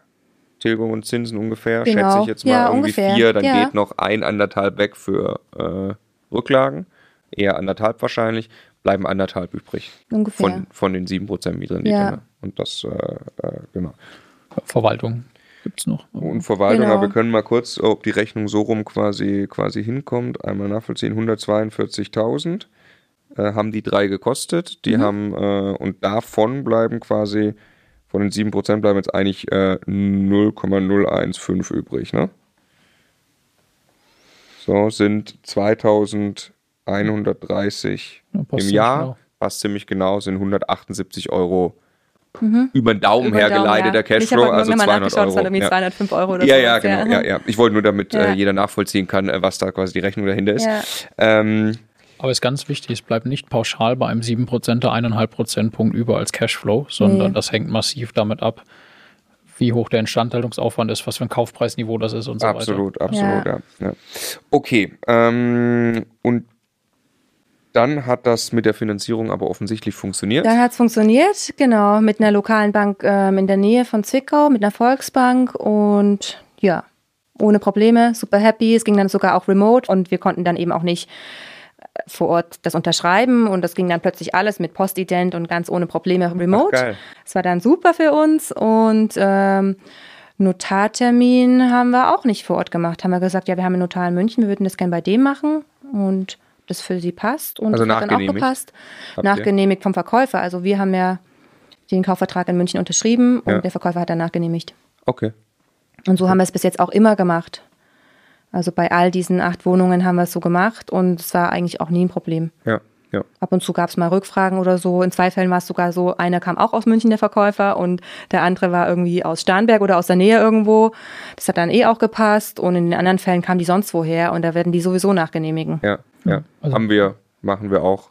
Ja. Eigentlich mittlerweile fast Standard. Ne? Ja. ja, aber am Anfang mussten wir es auch einmal lernen. Das war ganz ungewöhnlich. Wie genau. wir, wir, können, wir können das nachgenehmigen. Man kann das auch mit Angebot und, und, äh, und Annahme dann machen irgendwie, aber so kompliziert muss man es gar nicht tun. Ne? Also ja. Der eine geht zum Notar, unterschreibt quasi alles und man hinterher liefert nur noch eine Unterschrift beim Notar ab. Ne? Ja, mega cool. Ja. ja, ja. Okay, und jetzt kommen ja im selben Sommer ja. noch vier weitere in Zwickau erstmal. Vielleicht können genau. wir die gerade noch einmal die zusammenfassen, können wir gleich die Zahlen machen, aber die sind auch irgendwie gekommen zu uns. Also ich weiß jetzt nicht über also, welche Portale aber genau. Aber Portale? Also eins auf jeden Fall kam über eBay Kleinanzeigen, das weiß ich noch sicher. Mhm. Das war, glaube ich, die äh, fünfte Wohnung, die kam dann über eBay Kleinanzeigen und die vierte Wohnung habe ich über so ein Wohnungsbörse-Netzwerk oder sowas gefunden. Das war jetzt auch nicht Immo-Scout, sondern irgendwie so eine extra Wohnungsbörse, hm. ähm, lokale Wohnungsbörse oder irgendwie sowas. Aber interessant, dass über sowas dann. Also ich habe eigentlich alle Kanäle genutzt ähm, und was mir dann so gefallen und man muss auch sagen, es waren auch viele, wo ich ganz nah dran war und wo ich auch schon zugesagt habe, ich kaufe die und wo wir dann doch nicht gekauft haben. Also okay. es waren zwei Wohnungen dabei, die wir eigentlich hätten kaufen wollen noch zusätzlich, die wir dann nicht gekauft haben, weil es dann Probleme mit der Finanzierung gab, was sich dann eigentlich als gut herausgestellt hat, weil das eine Objekt war offensichtlich dann doch zu teuer noch im Verkauf. Die Bank hätte uns weniger dafür gegeben. Also war das dann auch nochmal gut, obwohl wir es besser eingeschätzt haben und auch analysiert haben und so weiter. Aus unserer Sicht war es das wert und es hat sich für uns auch gerechnet, aber ähm, die wollten das dann halt doch nicht so finanzieren und dann haben wir gesagt, ja, dann ist es halt nicht. Also Okay, dann habt ihr abgesagt. Es waren einige Wohnungen dazwischen, eben auch drin, auch größere Wohnungen noch, die in der engeren Auswahl waren. Und ein paar Mal habe ich auch mitgeboten. Dann ging's, da ging es höher und wurde dann höher geboten. Aber das finde ich eigentlich sowieso Also mega scheiße. Also das, Wiederverfahren das finde in ich sowieso Zwickau mega angekommen. scheiße, genau. Ähm, Dann auch gesagt, was ist los in Zwickau? Jetzt bieten die in Zwickau schon. Das kann nicht wahr sein. Und ich finde es eigentlich, äh, ja, irgendwie ein bisschen schlechter Stil auch. Also ich habe es einmal mitgemacht, habe natürlich verloren, obwohl ich eh schon 5000 Euro mehr geboten habe, als die Wohnung Ja, ja. Ähm, ausgeschrieben war. Und es hätte sich dann einfach gar nicht mehr gerechnet. Also deswegen, es waren einige, wo wir mega nah dran waren auch, ähm, die wir dann nicht gekauft haben. Und die vierte jetzt, die wir gekauft haben, ist eine kleine Wohnung, Zwei-Zimmer-Wohnung. Ähm, die haben wir tatsächlich nicht besichtigt. Da gab es so ein ähm, Video. Die für Ähm, 41.000. Genau, Mhm. da gab so es ein, so eine Videobesichtigung oder irgendwie so 360. Ja, ja. Ähm, und es war alles mega gut aufbereitet und du konntest alles ganz genau sehen. Und ähm, die, die Hausverwaltung war tipptopp, also eine der besten Hausverwaltungen von Unterlagen, was ich bisher gesehen habe. Wirklich alles bestens ähm, aufbereitet. Und nachdem das eben so ein kleiner Kaufpreis nur war, haben wir dann gesagt, wir machen das jetzt einfach. Wir machen das jetzt. Und wir haben dann gesagt, wir könnten die Wohnung ja dann immer noch anschauen. Und wir waren dann auch vor Ort und hätten sie dann theoretisch auch anschauen können noch. Eine Woche später oder sowas. Aber dann war die Mieterin krank und dann war da wieder irgendwas. Dann haben wir gesagt, ist, so, ist gut so. Wir schauen die Wohnung nicht an. Wir haben dann wirklich das Risiko gemacht, das mit einer Online-Besichtigung sozusagen einzugehen. Es Einfach. war aber quasi, es war ein 360-Grad-Video der Genau, gesamten Wohnung. komplett. Und was anderes mache ich auch nicht, wenn ich dort bin. Das ist der Punkt. Ja. Also Ja, was, ja, was genau ist- tust du ja, jetzt, wenn du da bist? Also Genau. klar weißt du dann, das ist wirklich heute der Zustand und dieses Video kann ja auch vor ein paar Wochen oder auch Jahren entstanden sein. Aber ansonsten wirklich mehr sehen tust du wirklich Ja. vor Ort nicht. Ne? Kannst es auch nicht, äh, nicht abschließen. Das, äh, äh, weiß noch, sagte mir ein, ein Makler oder Stefan Sieger, kennst du ja, Äh, sagte so, woran erkennst du zuverlässig einen Nicht-Profi, wenn er quasi bei der Besichtigung dann guckt, ob die Rollläden funktionieren oder so. Ne? Also einfach, wo du halt, das Ja. ist halt einfach nicht relevant für den Kaufpreis. Ja. Ne? Ähm, und ich weiß nicht, ich habe auch schon mal geprüft, ob die Rollläden funktionieren. Auf jeden Fall habe ich schon Rollläden. Ja, ja. Ähm, Ich sehe mich gerade in einer Wohnung ja, ja, stehen ja, in ja, Bonn, wo auch, ich die Rollläden runter. Genau, und haben wir auch gedacht, ja, Ja. Genau, ähm, okay, und da also die für 41, Die dann hat auch eine 7% Rendite, glaube ich, oder 6,9 oder 6,9, genau, die hat, und dann hast du eine weitere für 49.000. genau, die kam über eBay Kleinanzeigen. Ähm, die ist vom Quadratmeterpreis ähm, leider ein bisschen äh, fast schon zu teuer. Die war jetzt nicht 100% perfekt. Glatt 1000. Glatt 1000, genau. Die sollte eigentlich günstiger sein. Die war aber für 57.000 inseriert und ich habe sie auf 49 gehandelt. War ich schon mega stolz drauf. Habe dann aber festgestellt, dass es eigentlich immer noch ein Ticken zu teuer ist. Wir wollten die Wohnung mit dazu nehmen wegen dem Paket. Wir wären dann auf die 200.000 gekommen. Wir hatten eine andere große Wohnung, dann die kleine Wohnung für 41 und das wäre dann sozusagen die dritte gewesen und damit wären wir dann irgendwie auf die 200.000 in der Finanzierung gekommen und hätten dann bessere Konditionen in der Finanzierung bekommen. Und deswegen haben wir gesagt, ja gut, ist jetzt eigentlich so 2000 Euro noch zu teuer, aber wir kriegen dadurch ein gutes Gesamtpaket hin und wir machen das jetzt. Aber zu dieser großen Wohnung ist es dann kurz vor knapp nicht gekommen und es war dann super ärgerlich. Und wir haben dann, wir sind dann trotzdem bei der Wohnung geblieben, weil ich meine, Eigenkapitalrendite ist trotzdem super. Wir zahlen bei der Wohnung nicht drauf. Es wird ein bisschen Cashflow übrig bleiben und wir können die Wohnung noch entwickeln. Die Wohnung ist jetzt aktuell leerstehend, weil die ähm, irgendwie vor drei Monaten ist der Mieter rausgegangen und ähm, die neue, die ehemalige Eigentümerin wollte das dann nicht nochmal eben vermieten, hat gemeint, es ist eh besser, wenn es das leer verkauft. Und für uns passt es ganz gut, weil wir wollen da jetzt eine Küche reinbauen und können dann da nochmal ein bisschen hebeln und gehen davon aus, dass wir dann nochmal so 40 Euro mehr in Summe an Miete verlangen können, als es jetzt mit der 6,8 oder 9 Prozent Rendite ist. Das heißt, da kommen wir dann auch ganz gut raus und deswegen passt es dann. Das finde ich auch immer, Aber- immer ganz, ganz cool. Wir haben jetzt ja ein äh, Haus auch in Magdeburg gekauft, wo jetzt, äh, und wir waren noch nie in Magdeburg in dem Markt aktiv und wir wissen nicht genau, wie die Vermietung läuft. Und da sind jetzt eben auch vier Einheiten leer. Und das finde ich jetzt wirklich ideal, das einmal auszuprobieren. Also zu wissen, die, da steckt man jetzt ein bisschen Geld rein, so dass die, dass die schön sind, dass man die auf einen Standard bringt, wo man glaubt, der ist für den Markt der richtige Vermietungsstandard. Und danach weiß man es aber einfach. Das ist ein anderes Gefühl dann, wenn man mal vermietet hat, wie man hat bisher nur äh, online sich ein paar Daten angeschaut, was wohl geht so. Ne? Also einmal neu vermietet hat, meine Genau, ich. ja. Ne? Aber jetzt fairerweise muss man dafür keine leere Wohnung abwarten, sondern wir arbeiten jetzt ja auch mit Probeanzeigen und gucken wirklich, was für eine Resonanz kommt, Aber- was für Menschen sind das. ja. Aber das ist nochmal wieder, also es ist trotzdem was anderes. Die Probeanzeigen, die sind, die hauen ungefähr hin, was wir da haben, die sind es nicht genau. Äh, Und wir sprechen ja nicht wirklich mit den Mietern dann, äh, mit den potenziellen Interessenten, um zu gucken, ob die wirklich passen würden. Tun wir jetzt auch. Äh, ja, fangen wir jetzt an, weil wir gesagt haben, wir wollen wirklich mit denen sprechen und sie dann im Prinzip auf eine Warteliste sagen, die Wohnung ist bald fertig, sorry, das war Wird sie auch wirklich. Also, das wird heißt, sie also auch insofern wirklich, lügen wir nicht. Es gibt eine Wohnung da in dieser Lage dann und wir stellen sie dann halt Aber- möglicherweise wirklich so her. Ne? Aber Ich, sage, ich erinnere mich an, an, an an Ludwigsburg, ähm, wo wir vermietet haben und dort hatten wir äh, extrem viele Anfragen auf die Anzeige. Also wir haben wirklich vermietet, keine Probeanzeige. Ähm, und dann hat sich aber herausgestellt, du kannst, das sind alles Mieter mit Bonitätsschwierigkeiten, mit massiven Bonitätsschwierigkeiten, weil wir einfach erstmal geguckt haben, was geht, im Preis quasi maximal. Und deshalb finde ich diese ganz echte Erfahrung. Ich habe dann wirklich jemand drin und der hat's gemietet für den Preis. Das ist nochmal was wert innerlich im Ankauf für die nächsten Wohnungen. Ja. Ja, weil wenn ich weiß, Ja. ja, die kriege ich im Zweifelsfall auf 5,80 Euro oder so, ne? Wenn Ja. ich sowas weiß, äh, dann kann ich wieder anders einkaufen. Ja. Okay, wir haben die Genau. für 49, dann kommt es noch eine für 35. Genau, die, dann, die letzten zwei in Zwickau hat so tatsächlich mein Mann akquiriert, ähm, weil ich die ersten habe also wirklich ich mega Gas gegeben bei den ersten fünf Wohnungen und naja, dann habe ich auch gesagt, du musst jetzt auch mal liefern und äh, er war auch mehr angefixt und er hatte halt dann auch die Möglichkeit, ähm, mehr Flexibilität auch, ähm, dadurch, dass er dann zu Hause gearbeitet hat, hat er auch die Möglichkeit gehabt, das eben zu machen. Vorher ging das nicht, wenn er festangestellt im Büro ist und ich bin eben selbstständig und bin da flexibler.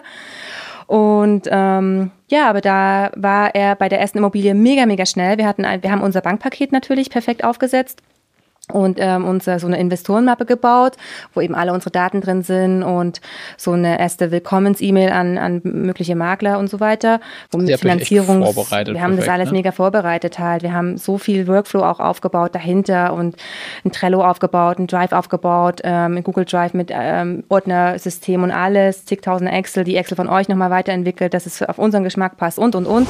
Wenn du teilnehmen möchtest an der Immocation Masterclass, dann bitte bewirb dich jetzt immocation.de slash Masterclass und tu es am besten jetzt. Wir mussten bei der Masterclass 2020 die Bewerbungsphase abbrechen, deshalb ist heute der Tag für die Bewerbung.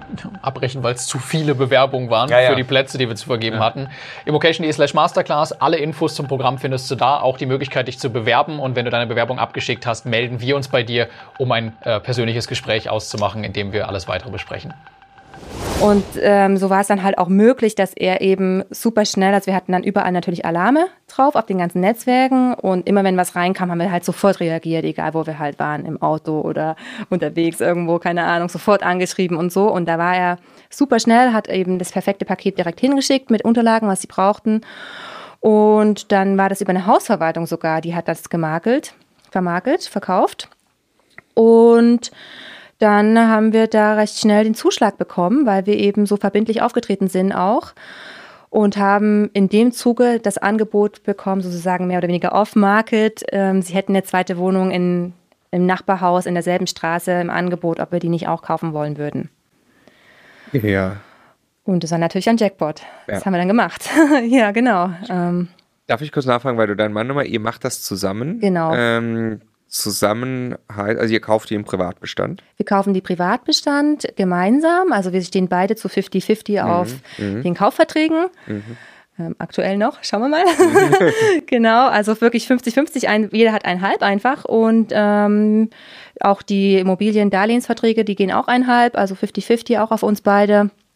Und Ehegattenschaukel oder sonstige Sachen kommen jetzt aktuell für uns eben nicht in Frage, weil ich jetzt eben für die Bank ein Existenzgründer bin und deswegen nicht finanzierbar für die nächsten Jahre. Und deswegen ist es perfekt, dass mein Mann eben noch angestellt ist in diesem Konstrukt, wie die Bank das gerne sieht. Ganz wichtiger Hinweis, die Ehegattenschaukel ist ein äh, Steuersparmodell, das quasi Ehegatten nutzen können, wenn der eine kauft und man dann die Immobilie hin und her tauscht zwischendurch, was super interessant sein kann. Aber in deinem Ja. Fall, es würde bedingen, dass du erstmal alleine etwas kaufen kannst und finanzieren kannst und das geht gerade Das geht quasi gerade nicht. Ne? aktuell nicht, genau. Was hast du denn gegründet? Das interessiert mich noch. Also ich, Ich- weiß, es ist ja schon grob, aber ich Ja. würde es gerne erwähnen. Ich habe ein Food Startup gegründet vor drei Monaten. Es heißt Aloha Granola und damit möchte ich gerne einen Beitrag leisten, um gesunde pflanzliche Ernährung voranzutreiben. Und dieses Aloha Granola bringt echtes, leckeres Crunchy Granola nach Deutschland. Das habe ich nämlich auf Hawaii entdeckt. Das ist äh, quasi wie Haferflocken. Äh, Ja, Ja, na, jein. Es ist halt ähm, Knuspermüsli in geil. okay, Knuspermüsli, geil. Quasi ja. in geil ähm, und, gesund. ohne Industriezucker und komplett pflanzlich und alles bio und äh, vielseitige Zutaten, viele Nüsse und Samen, also auch gute Ballaststoffe und Proteine. und das kommt dann hoffentlich bald in die deutschen Supermärkte. Was muss man googeln, dass man es finden kann? Da wollen wir schon Werbung jetzt für machen. Aloha? Granola. Beschreib mal. Also so wie das Äh. Wort ähm, in Hawaii ha Hallo Ja. oder eben Liebling oder meine Liebe, Aloha. die Hawaiianer sagen Aloha Granola. Aloha Granola. Super. Genau. Das Wir ist der wünschen viel. Erfolg dabei. Danke. Ähm, und dann lassen Sie jetzt noch über die, jetzt kommt noch eine Wohnung, dann sind wir durch. Leipzig, In Leipzig. genau. Wieso nochmal Leipzig? Also wir schauen immer in Leipzig die ganze Okay. Zeit ähm, und wenn wir da was über 5% finden, ähm, dass sich das wenigstens von selbst rechnet und man das vielleicht auch noch anders entwickeln könnte, dass man da höher kommt, dann ist es für uns immer spannend natürlich und wir hätten auch super gerne ein Mehrfamilienhaus in Leipzig. Also wir schauen da einfach immer in Leipzig und Zwickau, was eben kommt und diese eine Wohnung ist eben genau so ein Fall. Die ist ähm, in der Nähe von Gohlis, Nord und Mockau, direkt an der Grenze. Das heißt eigentlich ganz gute Lage noch und trotzdem in der Nähe von einer Hochschule, die da gleich um die Ecke ist. Ähm, eine kleine Wohnung, die hat, glaube ich, nur 28 Quadratmeter und ähm, für Leipzig Stimmt. extrem günstig. Ich glaube 1400 den Quadratmeter oder 1600. 1600 1600 den Quadratmeter. Halt mega gut dafür, dass es halt im Zentrum ist. Ja, und auch noch für halt kleine Wohnung, die oft dann sogar noch ein bisschen teurer Eben, Quadratmeter werden. und da waren wir einfach auch, das war wieder so ein Fall, wir waren einfach super schnell. Der Makler war eigentlich kein echter Makler, das war irgendwie ein Kumpel von dem Verkäufer, der saß in Israel und der hat gemeint, ja, der Erste, der das verbindlich irgendwie liefert, der kriegt die Wohnung. Und wir Ja, waren einfach fest. super schnell und haben alles verbindlich geliefert. Und der war dann teilweise noch so ein bisschen nervös und ob wir das wirklich wollen und hm.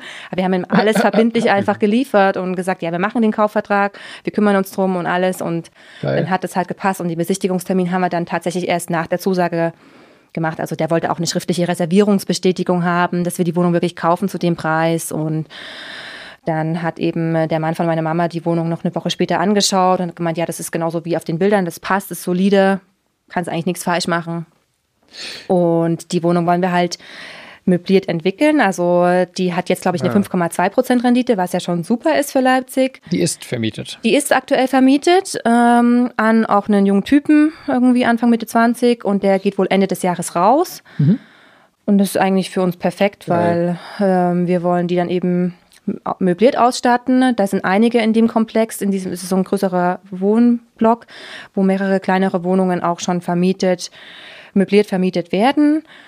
Und ja, was man da so sieht, wird man das wahrscheinlich für doppelt so viel vermieten können, wie es jetzt aktuell vermietet ist. Und dann reden wir halt über eine 11% Rendite, Bruttorendite in Leipzig. Ist zwar nur eine Einzimmerwohnung, ja, okay, aber trotzdem ist es halt gut zu haben. Ja, und es ist ja der perfekte Case eigentlich, zu Das sagen, auch auszuprobieren, ne? Genau, also Das um, um halt. erstmal zu sagen, ich habe was Cashflow-neutral ungefähr Genau. mit 5%. Da, und ich habe auf definitiv in einer extrem soliden, gehypten Stadt und so, wo Ja. mit Sicherheit die Werte irgendwie wachsen werden, Genau. habe ich erstmal mein Geld investiert und jetzt kann ich quasi ja das einfach on top ausprobieren. Wenn es nicht klappt, ist nicht schlimm, falle ich darauf zurück. Richtig. Wenn es aber klappt mit möblierter Vermietung, geht richtig was. Geht richtig was, ja. Also, weißt du noch, wir haben uns in Leipzig, wir haben uns auch mal äh, möbliert. Das war eigentlich, es war fast wie ein Hotel. Da haben wir mit den Jungs Ausflug gemacht. Und da gab es, das war quasi, konnte man tageweise mieten, möbliert. Das war aber eigentlich eine ganz normale Immobilie, die so genutzt wurde. Kein Bild mehr vor Kein Augen. Bild mehr vor Augen, okay. Hm. Ja, das spricht Dein. Gedächtnis. Das spricht für das ja, Wochenende. das spricht fürs Wochenende, genau. Ja, Ja, aber das Ähm, ist halt cool, weil wir das dann ausprobieren können. Einfach so Studenten, Vermietung, genau, an Ja. Studenten eher und da uns einfach auch rantasten können, weil natürlich der nächste große Step soll ein Mehrfamilienhaus sein und ähm, gegebenenfalls auch eins, was man eben noch mehr entwickeln muss. Wir hatten da eins in einer sehr konkreten Auswahl, waren dann auch mit dem Gutachter Leipzig. drin. Nee, in Zwickau war das, aber es war eine Minute vom VW-Werk entfernt. Die Lage war traumhaft. Es war wirklich eigentlich mega gut. Hat sich dann aber rausgestellt, es wäre eine Kernsanierung gewesen. Und das haben wir uns nicht zugetraut auf die Ferne, nachdem wir erst gerade das Netzwerk auch, Netzwerk auch aufbauen dort vor Ort. Und ich kann aktuell nicht irgendwie dort vier Wochen vor Ort sein oder auch nicht eine Woche vor Ort sein oder sowas. Und Deswegen ist es gut, wenn wir jetzt eben mal eine Wohnung haben, wo wir mal eine Küche ausstatten wollen oder eine kleine Wohnung haben, wo wir eben jetzt möbliert vermieten können und da können wir uns halt mehr rantasten und das fühlt sich für uns alles gut an. Und wenn wir das alles mal, sag ich mal, gerade gezogen haben und jetzt überall dann der Eigentumsübergang ist, ist jetzt noch nicht bei allen erfolgt, dann kann es weitergehen mit einem Mehrfamilienhaus. Ja, cool. Ja. Ich wollte nämlich gerade schon fragen, was so die Pläne für die Zukunft sind. Ähm, aber vorher, lass uns einmal noch kurz Bilanz ziehen in Summe. Ähm, vorher war, haben wir nur für die drei Wohnungen in Summe. Jetzt haben wir hier, äh, wie wir gesagt haben, ihr habt 345.000 bisher jetzt investiert Genau. ähm, und habt wie viel Cashflow, was schätzt du? Die letzte, 345 plus die beiden, die ihr schon im Vorher Ja, gekauft genau. habt. Weil die Ja. waren ja alleine 200 und irgendwas Genau, 240.000. ähm, aber die acht Wohnungen waren jetzt eben diese Das 345. ist quasi die Sommerstory von diesem Genau, Sommer. ja, also ja. die Masterclass Immocation Wohnungen sozusagen. Ja. Ähm, also ich schätze, dass wir wahrscheinlich auf 400 Euro Cashflow kommen werden oder 350. Ähm, die letzte Wohnung ist Ohne Leipzig möbliert, oder? Ohne die letzte. ähm, nee, Ja. mit der letzten Wohnung. Mit Aber der, nicht- nicht Nicht möbliert. möbliert. Ja, ja. Ähm, aber die letzte. Wohnung, da sind wir gerade noch in der Verhandlung mit der Finanzierung. Deswegen kann ich das noch nicht genau sagen. Okay. Ähm, Okay, und die ist äh, jetzt ja erstmal hier mit 0 Euro Cashflow vermutlich drin, die Leipziger Ja, genau. Wohnung, weil äh, wenn die aber möbliert klappt, dann steht hier statt 400 vermutlich 600. oder 500, ja. Oder 500, Genau. Ähm, eher konservativ rechnen, aber ich denke mal, 500 Ja. wird sich schon ausgehen. Okay, okay, das heißt, Ja, ähm, das ist auf jeden Fall schon mal ihr- ganz gut. Und ihr tilgt relativ hoch, ne? Wir tilgen leider relativ hoch. Das hat sich nicht anders ergeben. Also es ging einfach nicht anders. Also wir haben bei mehreren Banken angefragt. 2,5 haben wir, glaube ich, einmal bekommen und 2,9 einmal bekommen. hm, Und naja, das letzte war wieder so ein Paket, die vier Wohnungen, die letzten vier Wohnungen in Zwickau. Wir wollten ja eigentlich die Wohnung in Leipzig da mit reinpaketieren, aber das war außerhalb deren Gebiet, deswegen haben sie es nicht mit reingenommen. Und dann haben sie uns halt das Angebot gemacht für irgendwie 2,9 Prozent Tilgung. Und dann haben wir gesagt, ja, wir nehmen das Angebot trotzdem, weil es rechnet sich für uns, wir zahlen nicht drauf. Ja. Und Das ist, glaube ich, bei Ja. dem Cash schon noch ganz wichtig, weil ihr, also A, baut man ja sowieso zusätzlich über die Tilgung Vermögen auf und ihr baut jetzt auch noch quasi noch mal mehr als die typischen 2% auf parallel Genau. zu diesem Cashflow. Ne? Also das ist nicht alles, was ihr für eure Altersvorsorge jetzt quasi gerade mit diesen Wohnungen macht. Ne? nee. Ja. ja. super. okay, wie Ja, geht's genau. weiter? Äh, wie geht's weiter? Also das Vision Board sagt noch ein Mehrfamilienhaus in den nächsten Monaten, also idealerweise noch dieses Jahr. Mal schauen, ob wir vielleicht Ende des Jahres ähm, nochmal richtig aktiv werden können. Habt ihr ein gemeinsames Vision Board? Ähm, nee. nee. Das ist, erstmal, das ist erstmal nur meins. Wo hängt das? Ähm, das hängt im Wohnzimmer hinter der Tür. Okay. Genau. Und da steht noch ein Mehrfamilienhaus drauf. Und dann auch möchte ich weiter skalieren, also in jedem Jahr eigentlich. Ich muss das jetzt nicht in Einheiten festmachen, aber eben so, dass ich eben diesem Ziel, dem Cashflow in gewissen Jahren, fünf Jahren, zehn Jahren näher komme. Wichtig ist für mich immer, dass sich das für mich auch alles stimmig anfühlt. Also ich mache auch viel aus dem Bauch heraus, obwohl ich sehr zahlengetrieben bin. Also die Zahlen sind erstmal absolut Dealbreaker. Das ist, sage ich mal, die Basis. Aber danach muss sich das für mich auch gut anfühlen. Und jetzt war es für uns eben so, wir haben acht Wohnungen in sehr, sehr schneller Zeit gekauft.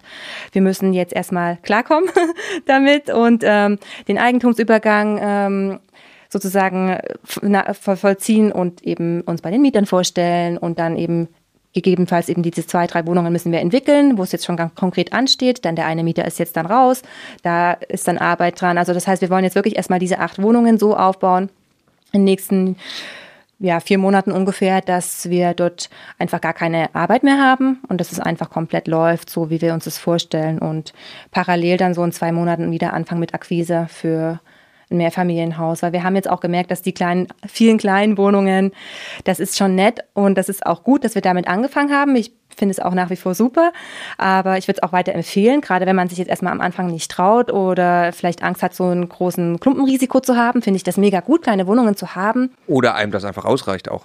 Gibt Ja. Die allermeisten sagen ja zur, zu, ich meine, zur Altersvorsorge hast du schon richtig fett was getan. Ne? Ja. Das ist nur, ähm, um jetzt ein Ziel zu erreichen, in fünf oder zehn Jahren davon leben zu können, müssen es noch ein paar mehr werden. Sag mal, sag mal ganz kurz Ja. ein, Marco, die, die Zahlen, wie viel Miete ist das? Wie viel Kaltmiete haben die? Wie viel Kaltmiete ist das in Summe? 2000 Euro. Im Monat. Ja. So als und ohne Leipzig möbliert, ne? Also Also, Also mit Leipzig, aber nicht vermietet, möbliert, genau. genau, also noch mit theoretisch ein bisschen mehr, was das, was Plus das die wäre. zwei anderen Wohnungen in Leipzig noch Ja. davor, die wir jetzt Ja. hier in der Liste nicht haben. Genau, aber nur diese acht, wenn man das, und wenn man Ja. sagt, irgendwann, weil du gerade Altersvorsorge nochmal gesagt hast, wenn irgendwann dann mal die Finanzierung weg ist, bleiben davon ja locker 75 Prozent über irgendwie, weil Ja. man eigentlich nur noch Instandhaltung und diese Dinge hat. Genau. Ja, also sind das 1500 Euro zusätzliche Altersvorsorge nur aus diesen Wohnungen. Genau. Das ist, äh, ist richtig geil. Also für einen Ja. Sommer, ne? Ich meine, versuch mal in einem Sommer deine Altersvorsorge, Ja. also alles, was da an Rentenlücke ist, irgendwie zu lösen. Ja, das ist so krass. Ich wünschte, ich hätte das vor zehn Jahren schon gemacht. Also das bereue ich ein bisschen, dass Ja, ich jetzt erst angefangen habe. Auf der anderen Seite denke ich mir lieber jetzt als gar nicht oder als noch Eben. ja, später. aber genau, überleg Noch mal, was du in zehn Sommern machen kannst. Ja. Ja, ja, noch, noch, noch bist du jung. Also Ja. Äh, da geht ja noch das was, gefällt ne? mir an Immobilien so gut, das korreliert mit deinem Input. Ja. Das ist halt mega ja. geil. Ich merke halt ja. jetzt, wenn ich nichts mache und einfach nur diese Suchagenten abonniert habe und natürlich kommen die Angebote rein, ich lösche die halt meistens, weil ich jetzt aktuell nicht die, äh, die Zeit dafür habe, dann passiert halt auch nichts. Mhm. So, und wenn ich einfach richtig ranglotze und halt zwei Stunden mehr am Tag investiere oder halt fünf Stunden in der Woche mehr investiere, dann sehe ich halt ein Outcome. Und wo habe ich denn diese Korrelation? Das habe ich nicht im Arbeitsleben, weil und da kriege ich immer gleich viel Geld, egal wie viel ich reinhaue. Ja, bei Aktien und bei Aktien geht es auch nicht, weil das gar nicht in deiner Macht steht. Ja. Und das finde ich halt bei den Immobilien mega cool. Du siehst wirklich, wer hat was reingesteckt. Ja. Und was kommt halt raus. Kannst du dir vorstellen, irgendwann mal äh, zu handeln, Fix und Flip zu machen? Ja, wird ja irgendwann drauf hinauslaufen, wenn man dann halt wieder Geld braucht. Ja, also. ja, genau. Und hat ja auch den großen, also wenn du das, wenn du eh suchst und ja. das mitnimmst und ich glaube mit deiner Energie, Zielstrebigkeit und was du machst und das nebenbei machst, gerade Leipzig zum Beispiel bietet ja. sich da natürlich an und dann hast du natürlich vielleicht so viel mehr Eigenkapital, dass du auch tatsächlich noch etwas zurückhaltender finanzieren kannst, was wieder den Cashflow erhöht mhm. und dich so natürlich sehr viel schneller äh, auf dein Ziel in fünf oder zehn Jahren bringen kann. Ja, auf jeden Fall. Also das möchte ich auch, aber erstmal eins nach dem anderen. genau. Jetzt hast du gerade gesagt, äh, du möchtest unbedingt eine Sache noch ergänzen. Bitte ergänze. Ja, mir ist das mega wichtig, dass Frauen in Immobilien investieren, besonders eben Frauen dieses Thema Altersvorsorge angehen, weil das ist in Deutschland einfach weiblich. Ähm, es führt da, Weg, da aktuell kein Weg dran vorbei, dass viele Frauen einfach in Teilzeit irgendwann gehen oder weniger verdienen als Männer und deswegen ist Altersarmut einfach ein weibliches Phänomen in Deutschland. Und ich finde es so mega wichtig, dass man sich eben gerade als Frau dessen bewusst wird und eben was dagegen tut, dass man einfach das wirklich jetzt in die Hand nimmt, wo man noch so viel Zeit hat und das einfach äh, mit einer kleinen Wohnung oder mit zwei kleinen Wohnungen ist das schon erledigt, das Thema. Und du bist einfach safe im Alter. Und egal, ob du einen Mann hast, ob du alleine bist oder ob du alleinerziehende Mutter bist oder ob du Single sein willst, das ist völlig egal. Ähm, mach das einfach. Kauf einfach eine Wohnung oder kauf einfach zwei kleine Wohnungen und du bist einfach safe. Und das kann ich wirklich nur jeder Frau raten. Ne? Und ja, also das liegt mir wirklich am Herzen, dass das mehr, Frauen einfach mitnehmen aus dem Gespräch und dass sie einfach keine Angst davor haben und dass sie ihre weiblichen Vorzüge nutzen, um äh, halt ja in dieser spannenden Branche sich da einfach auch was aufzubauen. Ich sage immer gerne, ich glaube sogar Frauen, die es wirklich lernen, sind die besseren Immobilieninvestoren als die Männer. Vielen herzlichen Dank, Francie. Es war ein sehr spannendes Gespräch. Dankeschön euch beiden. Tschüss. Tschüss. Das war's mit diesem Video, aber bitte nicht vergessen, die Bewerbungsphase für die Masterclass 2021 endet bald. Wo muss man hingehen, Stefan? immocation.de slash masterclass.